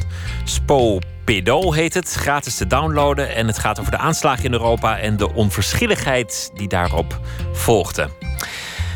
Muziekjournalist Menno Pot schrijft natuurlijk over muziek, maar ook over zijn andere grote liefde, het voetbal en dan in het bijzonder voetbalclub Ajax.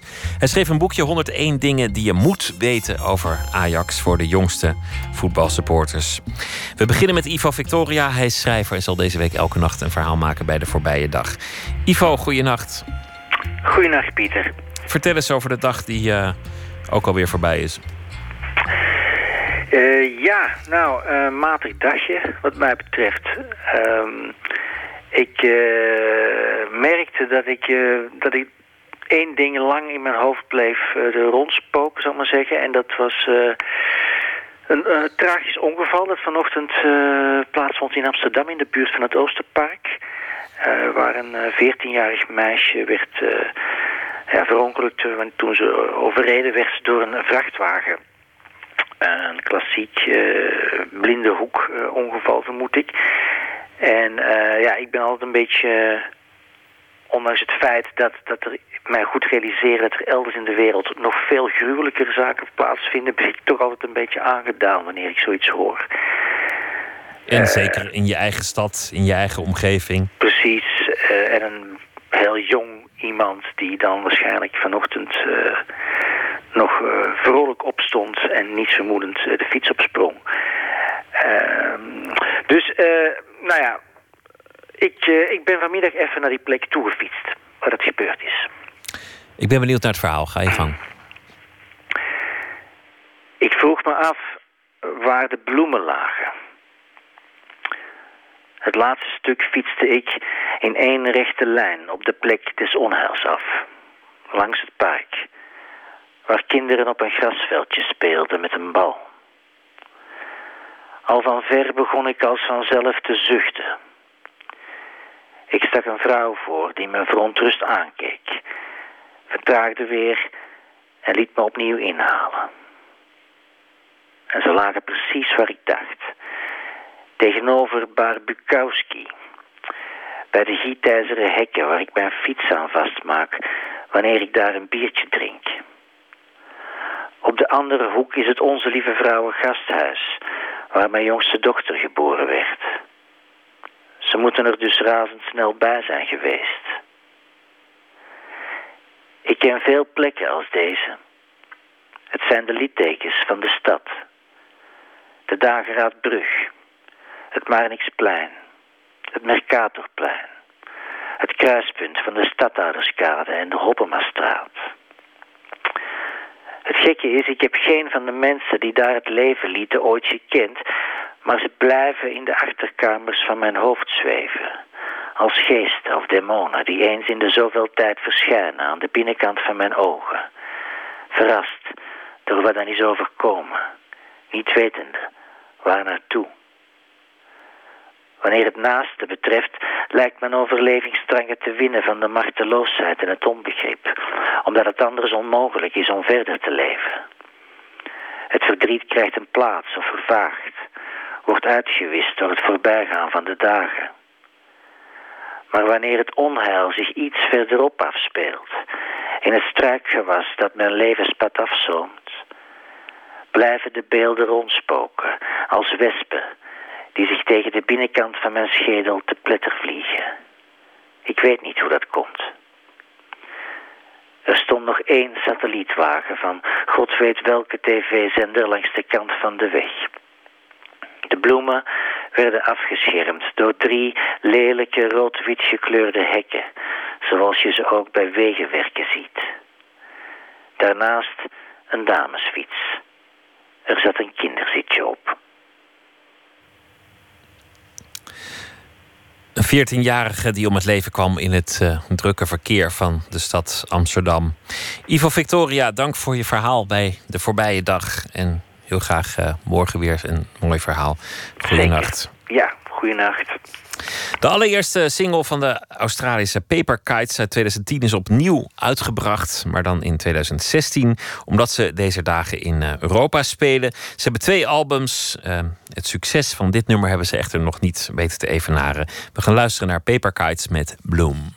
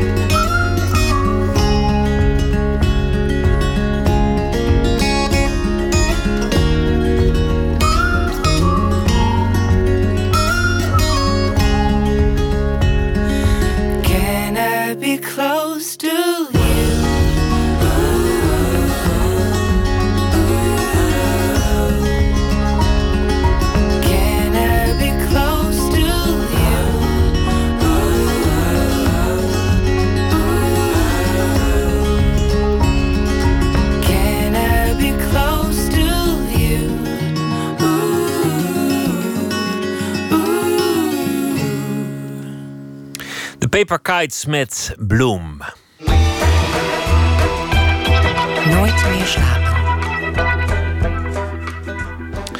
Zeer kort na zijn uh, laatste boek, Het leven gezien van beneden, verscheen uh, plots een nieuwe roman van Dimitri Verhulst, Spoopy-Doo. En daarin beschrijft de Vlaamse schrijver een lange kroegnacht vol drank en drugs, terwijl er zojuist een aanslag is gepleegd op Schiphol. En Michelou sprak Dimitri Verhulst op de dag dat bekend werd dat terroristen op die bloedige 13 november, toen de aanslag in Parijs plaatsvonden, daadwerkelijk onderweg zijn geweest naar Schiphol.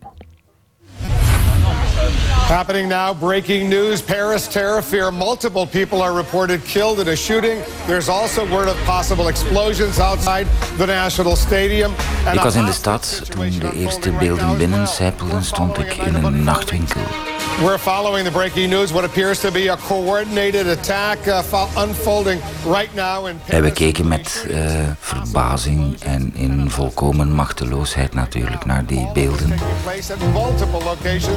Het was een avond die er anders had moeten uitzien, want iedereen was voorbereid op een pot voetbal. Dus iedereen was voorbereid om het te hebben over uh, voetbal waarschijnlijk. Maar we, we, moesten het ineens over iets anders hebben. We zaten alweer met een onzichtbare vijand die ten allen tijde en overal kon opduiken en waartegen we niets konden ondernemen. En die ons een aantal uh, vrijheden wil ontnemen. En die vrijheden zijn daar spontaan gecelebreerd geweest die nacht.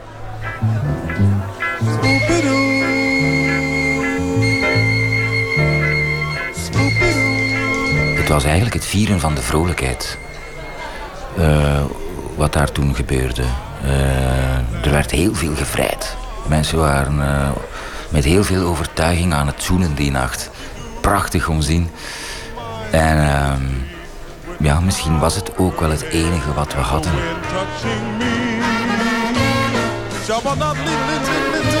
And of course, similar to what we saw at Charlie Hebdo in January in Paris. Vond dat heel erg boeiend. Ik heb die, die hele sfeer opgesnoven, ben erin meegedoken. En er zat niks anders op voor mij dan uh, s ochtends aan de slag te gaan.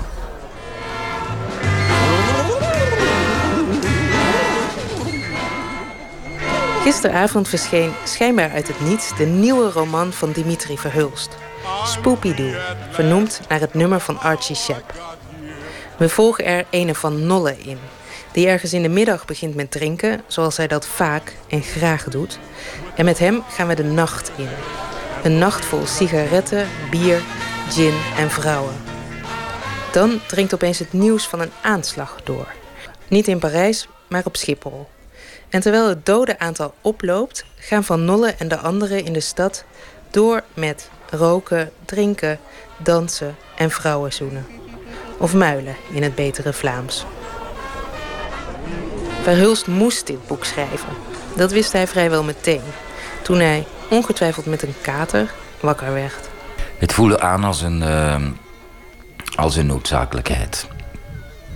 En, en het was behalve materie waarmee ik aan de slag kon, stilistisch dan, ik kon daar wel iets mee, uh, had ik ook echt dat urgente gevoel van waarom, waarom zou ik dit nu laten liggen.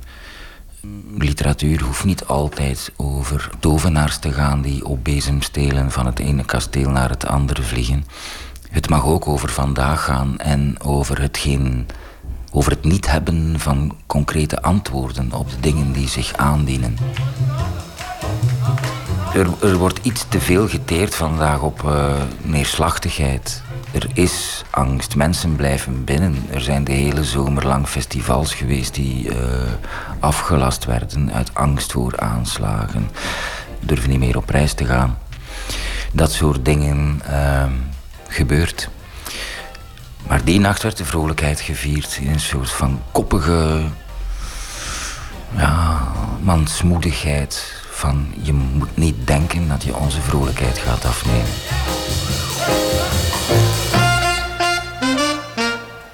Ik, ik heb geen oplossingen. Ik, ik heb geen grootse uh, ideeën over hoe het beter moet.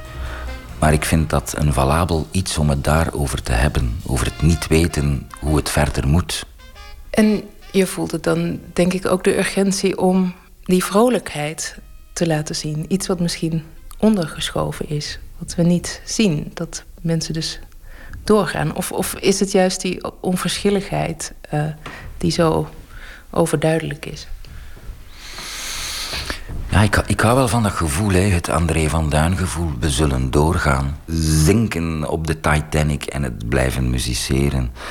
Um, is wel iets dat is een soort emotie die we vandaag kunnen vatten. That sinking feeling.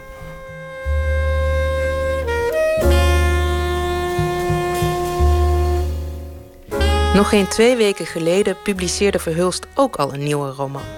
Het leven gezien van beneden. Daarin glorieert de Bulgaarse Lilia Dimova, de muze van kunstzinnig Sofia. Naaktmodel, ranzige moppenvertelster, minnares van velen en weduwe van een dissidente schrijver, die door het regime gedwongen wordt als journalist de glorieuze kanten van het communisme te bezingen en zichzelf daarom uiteindelijk dood dringt. Omdat ik uh, toen samen was met een Bulgaarse dame en heel veel tijd in, in, in Sofia heb doorgebracht. Een stad die ik met de hongerige ogen uh, kon bekijken. Alles was daar nieuw voor me. En ik werd dan ook geconfronteerd met een verborgen geschiedenis, namelijk die geschiedenis dat daar 40 jaar lang concentratiekampen hebben kunnen zijn. Waar kunstenaars en Turken werden vermoord. Want de Bulgaren en de Turken hebben al een moeilijke relatie. En de communisten en de kunstenaars ook. Maar ik vond het chockerend te weten dat, dat wij hier in België, Nederland, eh, West-Europa in het algemeen, dat beeld hebben van concentratiekampen die dan zo'n vijf jaar lang hebben stand gehouden. Dat is ons beeld van een concentratiekamp. Maar die oorlog, die Tweede Wereldoorlog, was nog niet helemaal ten einde of men was er al nieuwe aan het bouwen. En die konden veertig jaar lang productief zijn. Het is een vies woord, productief hier, maar ik vrees dat communisten wel in die termen dachten. Dit klinkt nu misschien alsof daar alleen maar een heel somber boek uit had kunnen komen. Maar het leven gezien van onder is eerder hilarisch, vol jaloersmakende levenslust. En hoewel het in een ander land en in een andere tijd afspeelt, zijn er overduidelijk parallellen met het gisteren verschenen Spoopy-Doo.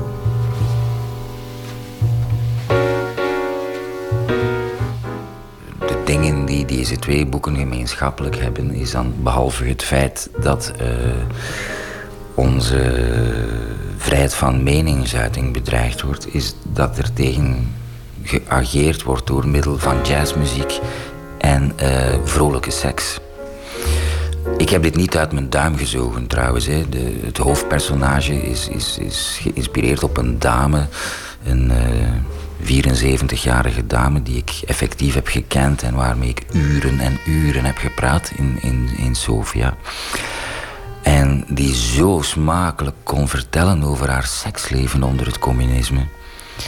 Um, ja, fantastisch. Zonder enige taboe, maar in alle vrijheid. En er zijn ook studies over gepubliceerd, uh, vooral in de DDR. Uh, het is een goudmijn voor uh, seksuologen, de DDR.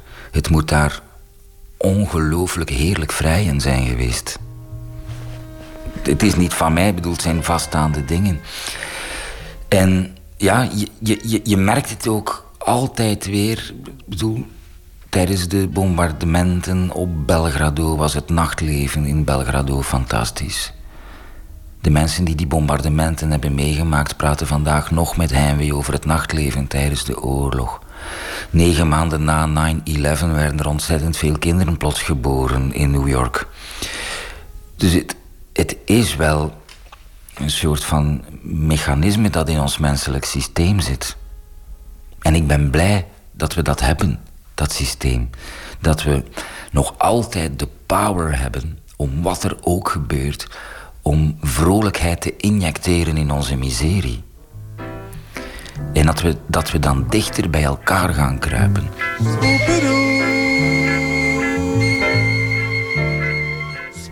Wil nu ook niet te optimistisch overkomen, want Straks word ik er nog van verdacht een pleidooi voor oorlogen te houden, omdat we dan betere seks hebben of zoiets. Maar dat heb ik dan ook weer niet gezegd. Uh, zeer zeker niet trouwens.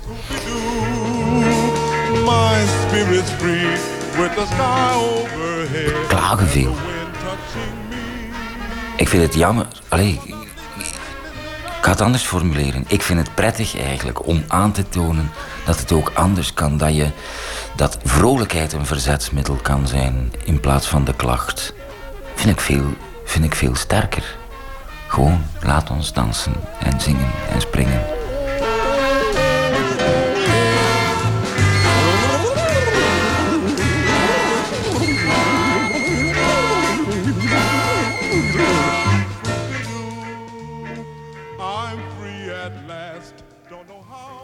En Nicolaou in gesprek met de Vlaamse schrijver Dimitri Verhulst, die dus nu twee nieuwe boeken heeft: Het leven gezien van beneden over censuur en literatuur, en het uh, voorlopig nog gratis te downloaden Spoopidoo. Piet Doherty was ooit het uh, enfant terrible van de Britse popmuziek. Hij is inmiddels uh, terug met nieuw solowerk. In december komt er een heel album en dit is alvast de single Don't Love Anyone, but You're Not Just Anyone.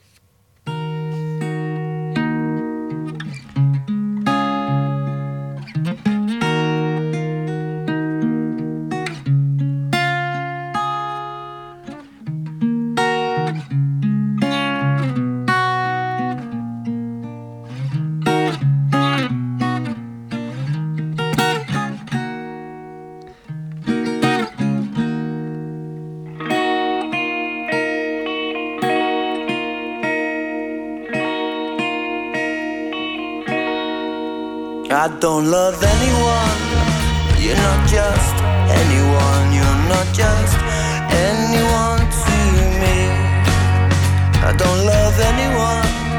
You're not just anyone.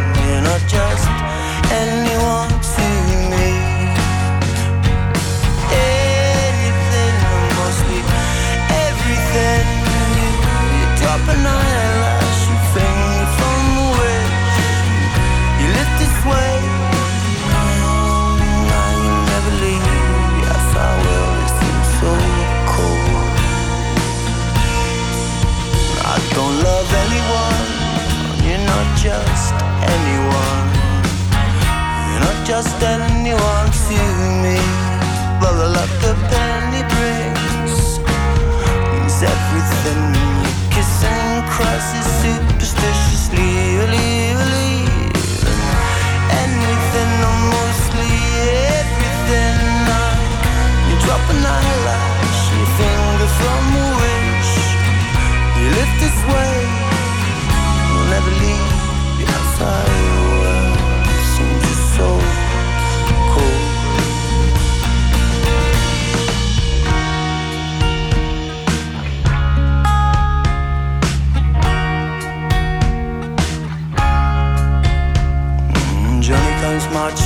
again. Hoorah.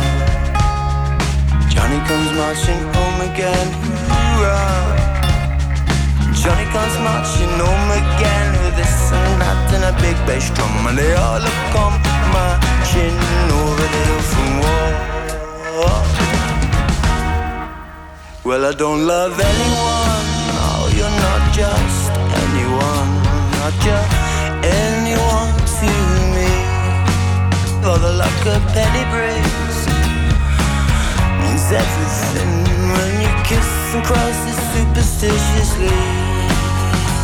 Means anything or mostly everything. You drop an eyelash, your fingers on the wish. You live this way, you never leave. See how the world is just so cold.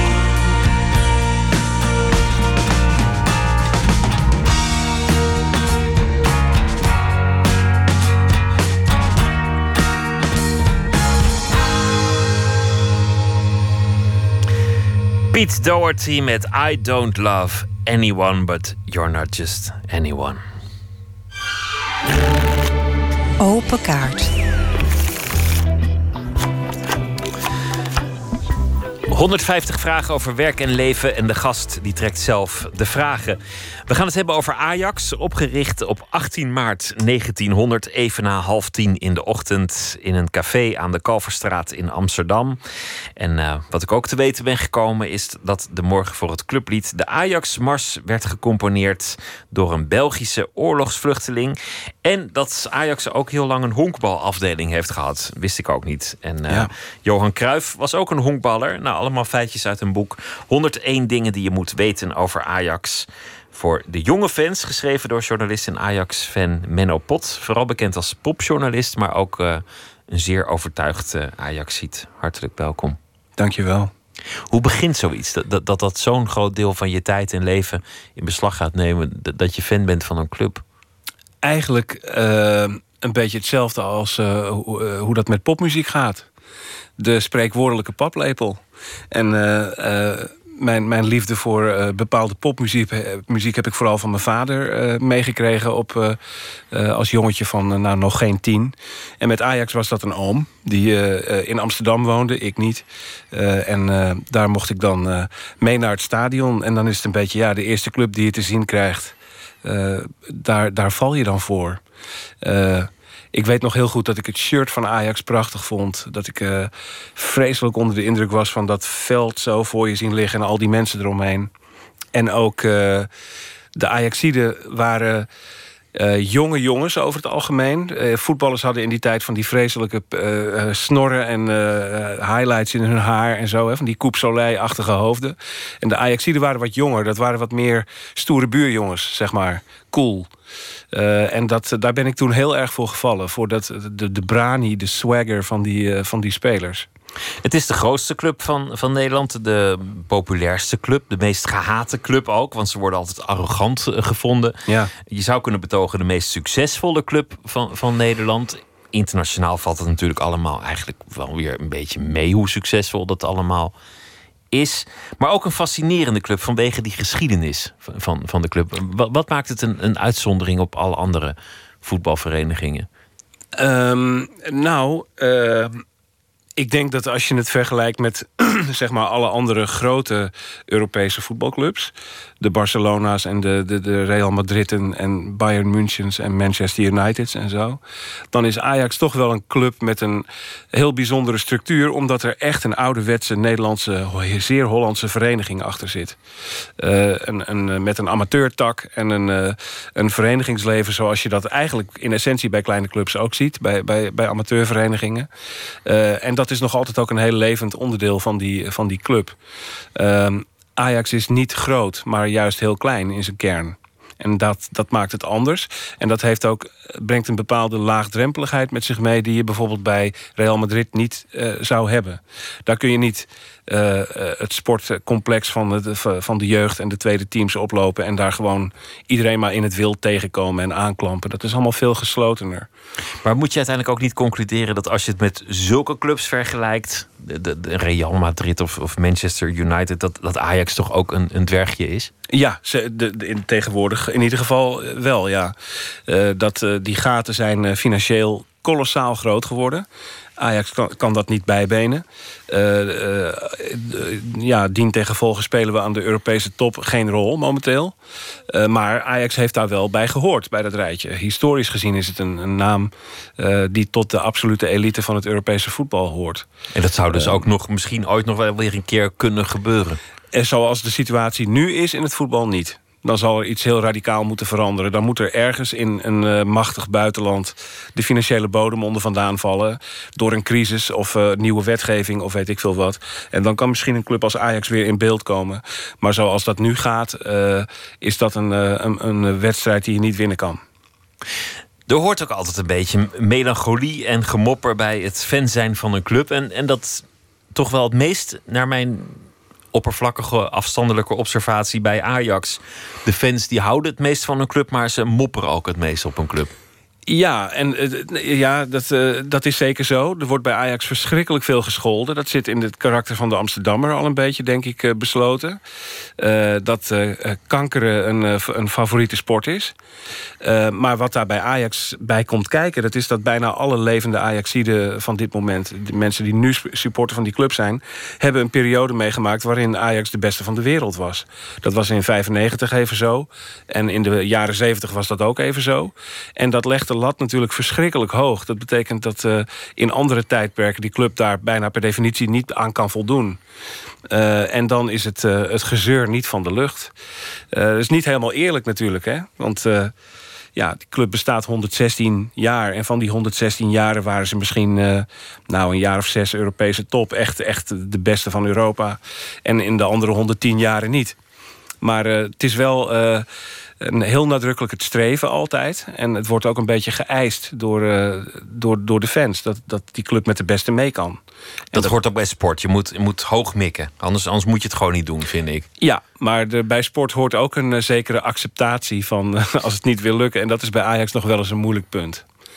Hoe ver gaat jou, jouw liefde voor de club? Want je hebt dit boek geschreven voor de jonge fans. Ja. Ik, ik weet niet of jij zelf kinderen hebt, maar... Ja, die zijn nog te klein om dit te lezen. De, die zijn uh, echt uh, uh, vier en zes. dit boek is denk ik zo'n beetje gericht op elf jaar en ouder. Zo'n beetje vanaf tien, laten we zo zeggen. En ik heb eigenlijk geprobeerd het boek te schrijven wat ik zelf had willen lezen op die leeftijd. Ik wilde alles van die club weten. En niet alleen de spelers van dat moment, maar ook dingen als hoe, hoe de club in de oorlog vergaan is. En wie die mensen op die prachtige oude zwart-wit foto's zijn. En uh, wat voor een club het is, wat de cultuur is, wat een typische Ajax-ziet nou precies voor iemand is. Ik wilde het allemaal voelen en doorgronden. En uh, ja, daar was op, de, op mijn leeftijd, toen ik die leeftijd had, was daar geen leuk boek over verkrijgbaar. En je kon ook niet op YouTube of, of internet even dat allemaal maar bij elkaar harken. Uh, dus ik heb eigenlijk het boek geschreven wat ik toen zelf had willen lezen. En ik ben ervan overtuigd dat een club volgen in het heden wordt veel leuker als je iets van het verleden weet en begrijpt waar het allemaal van, van, vandaan komt. Waar de... Zeker in het geval van Ajax is dat zo. Want het is, ja. het is een, een, bijzondere en rijke geschiedenis van, van die club. Maakt het ook een moeilijk te begrijpen vereniging. Een beursgenoteerde ja. onderneming met een clubhuis. Ja. en een, en een, en een ja, echt ouderwetse clubstructuur. Dat, dat blijft toch iets, iets wonderlijks.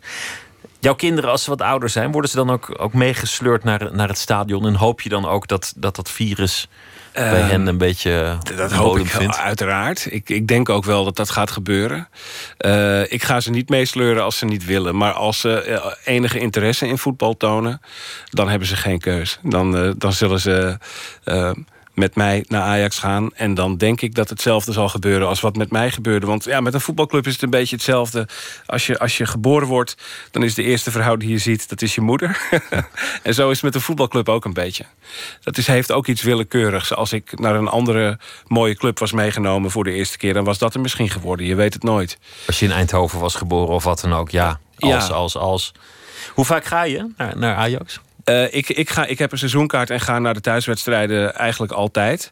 Ik ga wel eens lekker naar het, het tweede kijken. En ik pik per jaar een aantal uitwedstrijden mee. Uh, dat is allemaal iets minder geworden dan in de jaren, nou laat ik zeggen, 1993 tot 2007. Toen ging ik naar alles. seizoenkaart voor de thuiswedstrijden, uitwedstrijden, allemaal. internationale reizen, beker, Europa Cup, vriendschappelijk, alles. En dat was, dat was heel veel. Toen kwam ik wel eens aan uh, nou, 60, 70 Ajax-wedstrijden in een seizoen. Maar je bent ook popjournalist. Is er één, één popster waar je zoveel moeite en geld in hebt gestoken? Nou, er zijn er wel een paar die me heel dierbaar zijn. Uh, en waar ik op een vergelijkbare manier uh, liefde voor voel. Dan, dan moet je denken aan iemand als uh, Kurt Cobain van Nirvana. Uh, van oudsher was ik heel erg Golden Earring fan. Die zitten me ook dicht tegen mijn hart aan. Uh, daar zitten wel wat overeenkomsten in qua emotionele betrokkenheid. Maar toch is het bij de popmuziek zo dat ik meer hou van de popcultuur in het algemeen. En dat ik eigenlijk per definitie leuk vind wat daarin gebeurt. Ik vind het leuk om te zien uh, hoe die uitingsvormen van jonge mensen zijn. In het voetbal zit ik meer aan één club vast. Qua loyaliteit in elk geval. Ik zou nooit supporter van een andere club kunnen worden. En bij de, bij de muziek wel. Laten we beginnen met die kaarten. Want dat was ja. eigenlijk de bedoeling. En we zitten zo lekker te praten over voetbal. Maar Ja, dan hebben, hebben we natuurlijk eh, nog niet gedaan waar we voor gekomen zijn. Trek een kaart als je wil. Ik ga er gewoon even hier eentje. Wat was je bijbaan? Haha. Ja, eh, nou dat zijn er een aantal geweest, maar ik zal eh, eh, de leukste noemen. Ik heb gewerkt een aantal zomervakanties achter elkaar in een fabriek waar gebraden halve haantjes werden gefabriceerd. Klinkt ook mooi, gebraden halve haantjes. Ja, van die, van die hele kledderige, eh, eh, gehalveerde haantjes in een plastic verpakking... die je dan alleen nog maar au bain-marie eh, hoefde op te warmen. En die heb ik dan uit zo'n enorme grote container... moesten we al die, al die, die kippenkadavers, eh, die moesten daarin... en die kwamen dan over een lopende band. Moesten ze gemarineerd worden en een oven in... waar ze een uur later weer uitkwamen. En eh, dat, dat ge- gemachineerde proces, daar was ik dan een, eh, een schakel in. En dan kwam je thuis en dan rook je helemaal naar kip. Ja, en dan, zat ik, dan was ik helemaal rood van de marinade. En dus dat, dat is een bijbaantje wat ik... ik had het daar op een, op een bizarre, surrealistische manier... enorm naar mijn zin ook nog. Het was een heel eh, grappig bedrijf wel.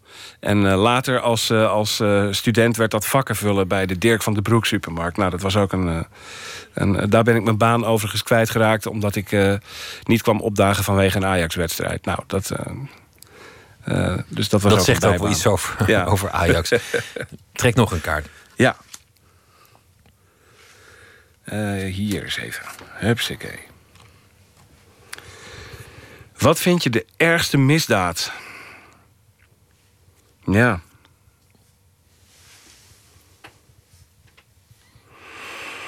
Ja. Poeh, daar wil ik geen goedkoop antwoord op geven. Ehm, het, het, eh, het beëindigen van een mensenleven is natuurlijk eh, de, eh, het, het voor de, voor, het meest voor de hand liggend. Maar ehm,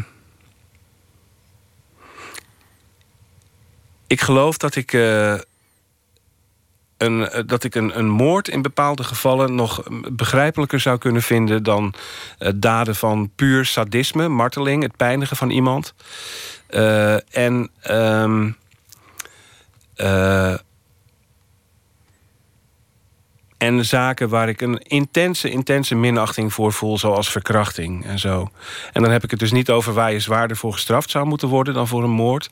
Maar wat ik als eh, d- daad om te doen onbegrijpelijker vind.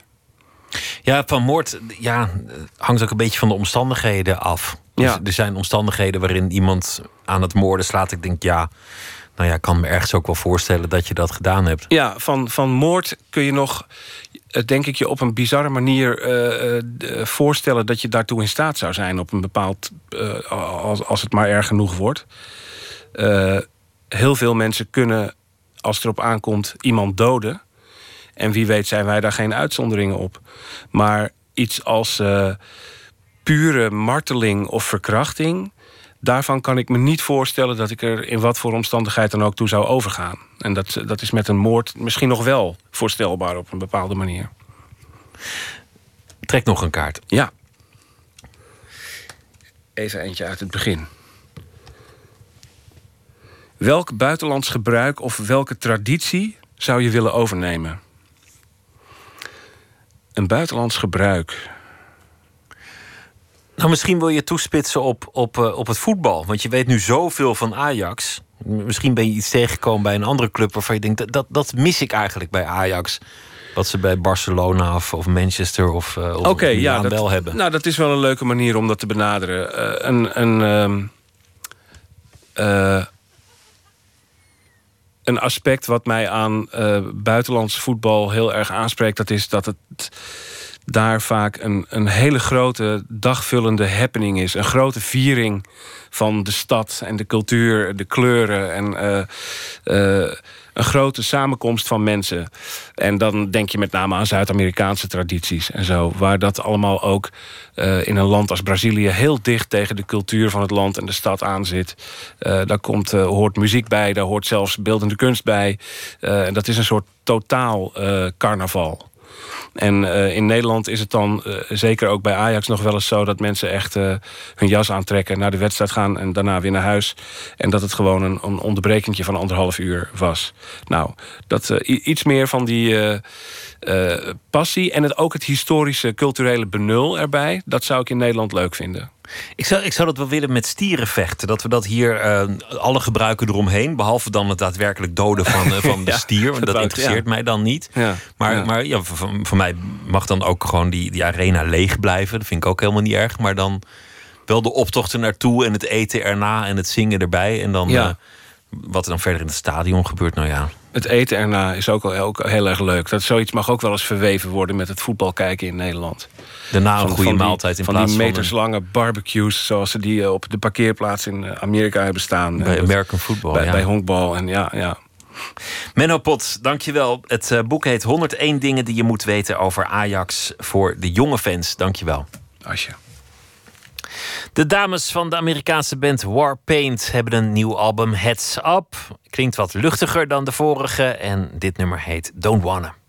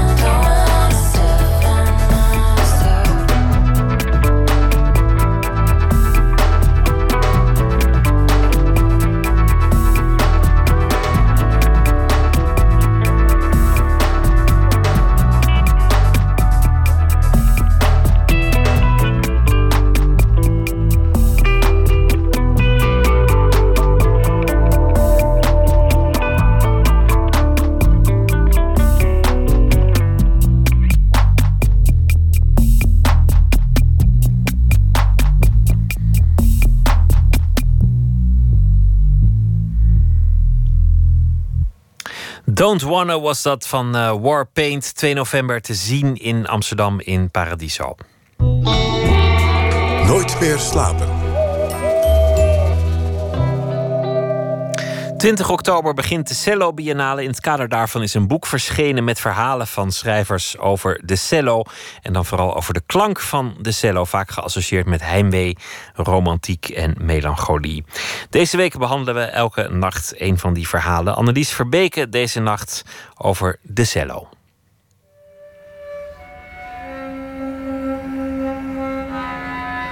Ik zeg zelf cello, zoals alle Vlamingen. en ik ga dat nu ook gewoon doen, anders ga ik mij te vaak vergissen.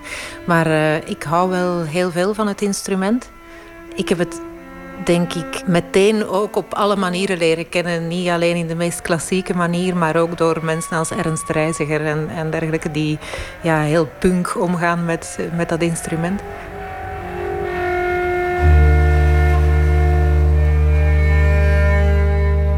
Vind het van, van vorm ook een heel mooi instrument. Ik vind het een aangenamer timbre dan de viool.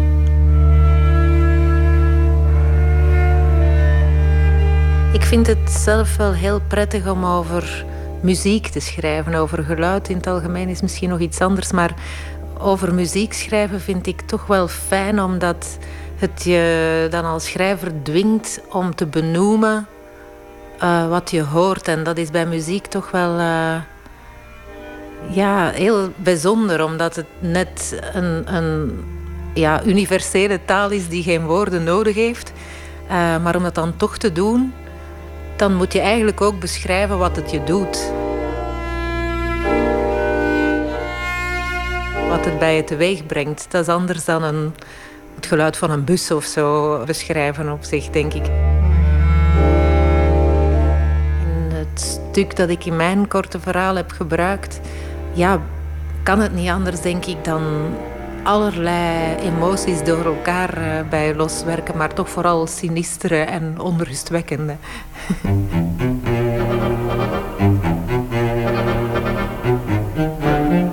Mijn personages bevatten zeker een grote gekte, net als het uh, muziekstuk dat erin naar voren komt.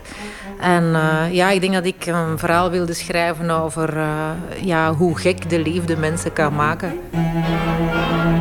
Ze leren elkaar kennen als Shostakovich stuk wordt gespeeld door haar. en het is een toonzetting van hoe hun relatie zal zijn.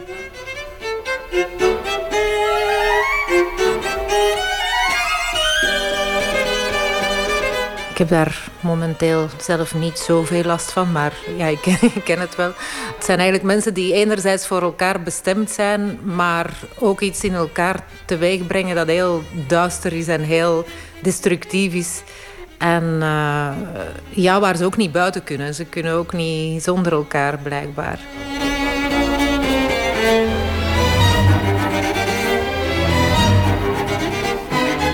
Shostakovich stuk uh, ja, roept ook beelden op van totale chaos, ontsporing, oorlog, circus.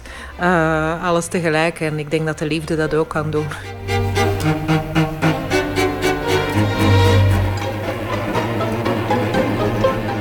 Ik denk wel dat kunstenaars in het algemeen, als je alles wilt geven aan in hun geval de muziek, in mijn geval de literatuur, dat er altijd wel een zekere vorm van waanzin dreigt.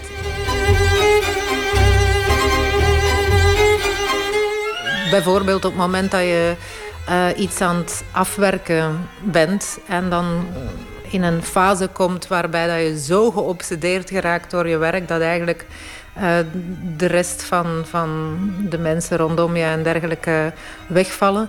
Dat zou je een vorm van waanzin kunnen noemen, of bezetenheid in ieder geval. Maar het is gewoon ook uh, ja, het soort concentratie wat je nodig hebt om, om iets goeds te maken, denk ik anderzijds. Uh, dus ja, die, die waanzin, als je dat zo zou willen noemen, die bezetenheid, is ook wel een vereiste, denk ik, om iets goeds te maken. Maar er is natuurlijk wel zo'n afgrond waar je in kunt vallen. Nu toe denk ik niet dat ik dat heb gedaan. Hoop ik. Uh, en anderzijds is er ook zo'n magisch aspect bij het creëren van iets nieuws. Uh, en dat is dat op een gegeven moment, althans dat is mijn ervaring de hele wereld daarover begint te gaan. En mij voortdurend puzzelstukken toewerpt of soms op fluwelen kussentjes naar mij toebrengt, uh, die allemaal perfect bruikbaar zijn voor wat ik aan het doen ben. En ik snap ook dat dat ook totaal waanzinnig kan klinken voor, voor mensen die daar geen ervaring mee hebben. En waarschijnlijk ook voor sommige van mijn collega's. Maar zo uh, ja, verwoord ik het steeds minder beschaamd. Zo uh, ervaar ik het.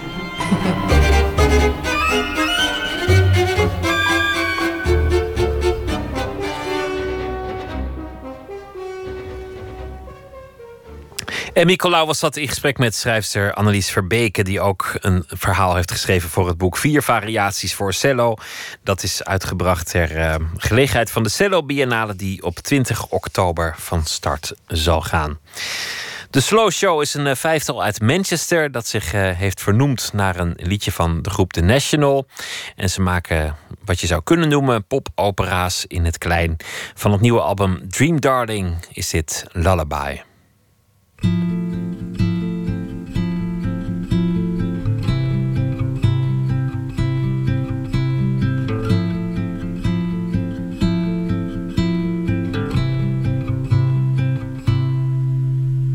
out, you're in. I'm too tired, darling, to ring. Fight, we can't win. Don't tell me you love me, it's thin.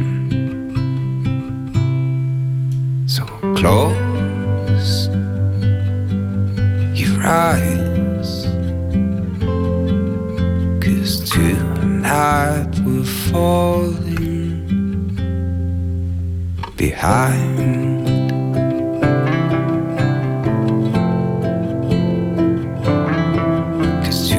Tonight we're falling behind.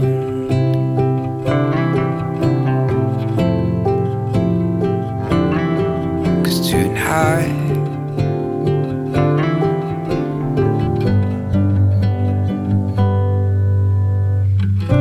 If this is England, that's how I see. All your values are foreign to me.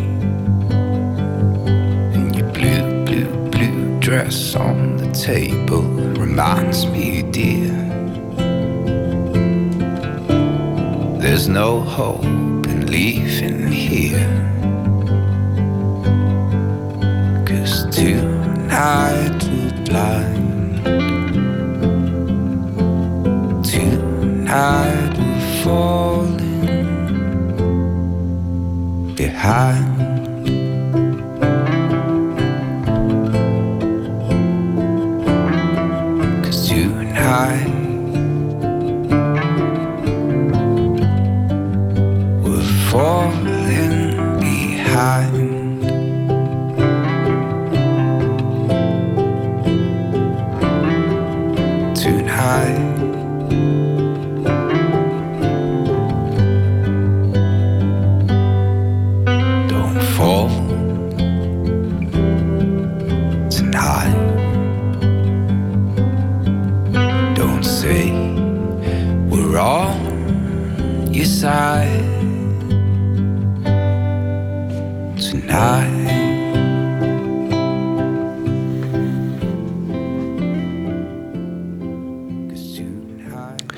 14 november treden ze op in uh, Utrecht, Tivoli, Vredeburg. De Slow Show met het nummer Lullaby.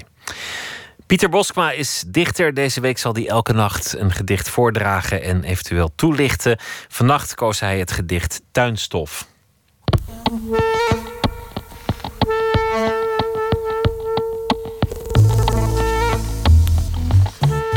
Ooit werd ik gerekend tot de dichtersgroep De Maximalen, die eind jaren 80 nogal wat stof deed opwaaien.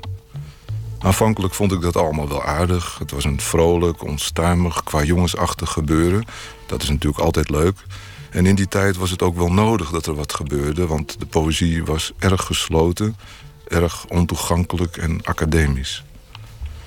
Die maximalen nu, die vonden dat de ramen open moesten, dat er meer straatrumoer in de poëzie moest, ja, dat de muze de straat op moest. In elk geval mocht je zeker niet over iets huiselijks schrijven en al helemaal niet over je tuin. Dat was echt taboe. Maar ruim 25 jaar na die maximale schreef ik dit gedicht, waarin ik eigenlijk afstand neem van dat hele idee van straatrumoer, et.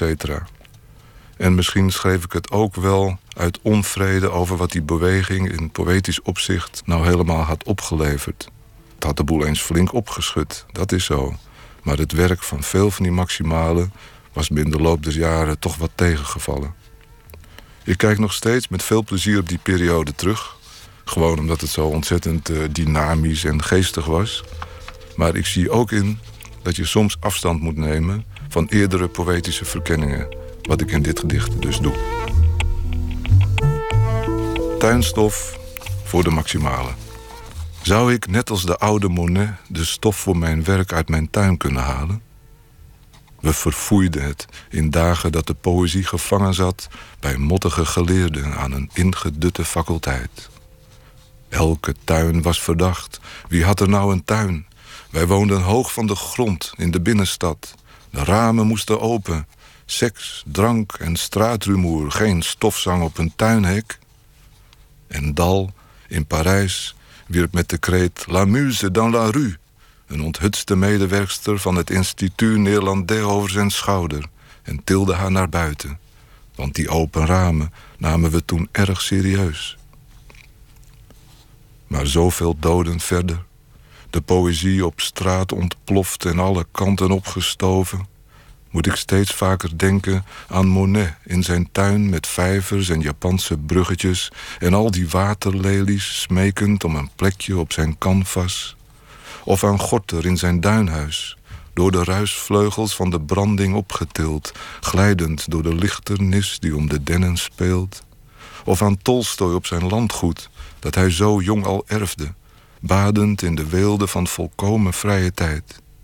En hoe zij daar uiteindelijk, hun domeinen goed omheind, de poorten vast op slot, hun mooiste werken maakten, ver van het rumoer der soort. Ik moet mijn schrijftafel maar plaatsen naast de reuzenvaren, de oudste plant ter wereld, onder de reuzenconifeer, de alleroudste boom. En uitzien over de saffieren gloed van de lobelia's, de subtiel gestreepte tinten lila van de vloksen, het energieopwekkend helder geel van de erysimum, en de siesta kalme, warme geur op snuiven van lavendel, op een sprietje kauwend ingaan tot Maria blauwe luchten en zonlicht opzien spatten van zoldervensters aan een gracht, waar geleerde kamers dutten in een halve schemer en kasten vol stadsgedichten luidkeels zijn verstomd. Ik zou vast een oeroud zwaard uit een wolk zien flitsen en de slam strot op de podia met één hou openhalen. De stekker ging uit elke kreet en ieder uitroepteken. Alleen de groene ogen van het zwijgen vingen licht. Alleen de groene oren van de stilte hoorden het gedicht dat op mijn tafel klom en vast veel stof tot denken gaf. Aan het genie van een Monet, een Gorter of een Tolstoy en de noodzaak van een poëzie die afstand durft te nemen van eerdere verkenning en bezopen wegomleggingen. Ik zou het moeten doen. Ik heb het al gedaan. Het gedicht dat uh, Pieter Boskma las heette Tuinstof. En dit was Nooit meer slapen voor deze nacht. Morgen zit hier Esther Naomi Perquin en die gaat in gesprek met dichter K. Michel. En het gaat over uh, zijn nieuwe bundel Te voet is het heelal drie dagen ver. Wens ik u een hele goede nacht en uh, morgen een leuke dag. En ik hoop dat u morgen weer luistert. Goeie nacht.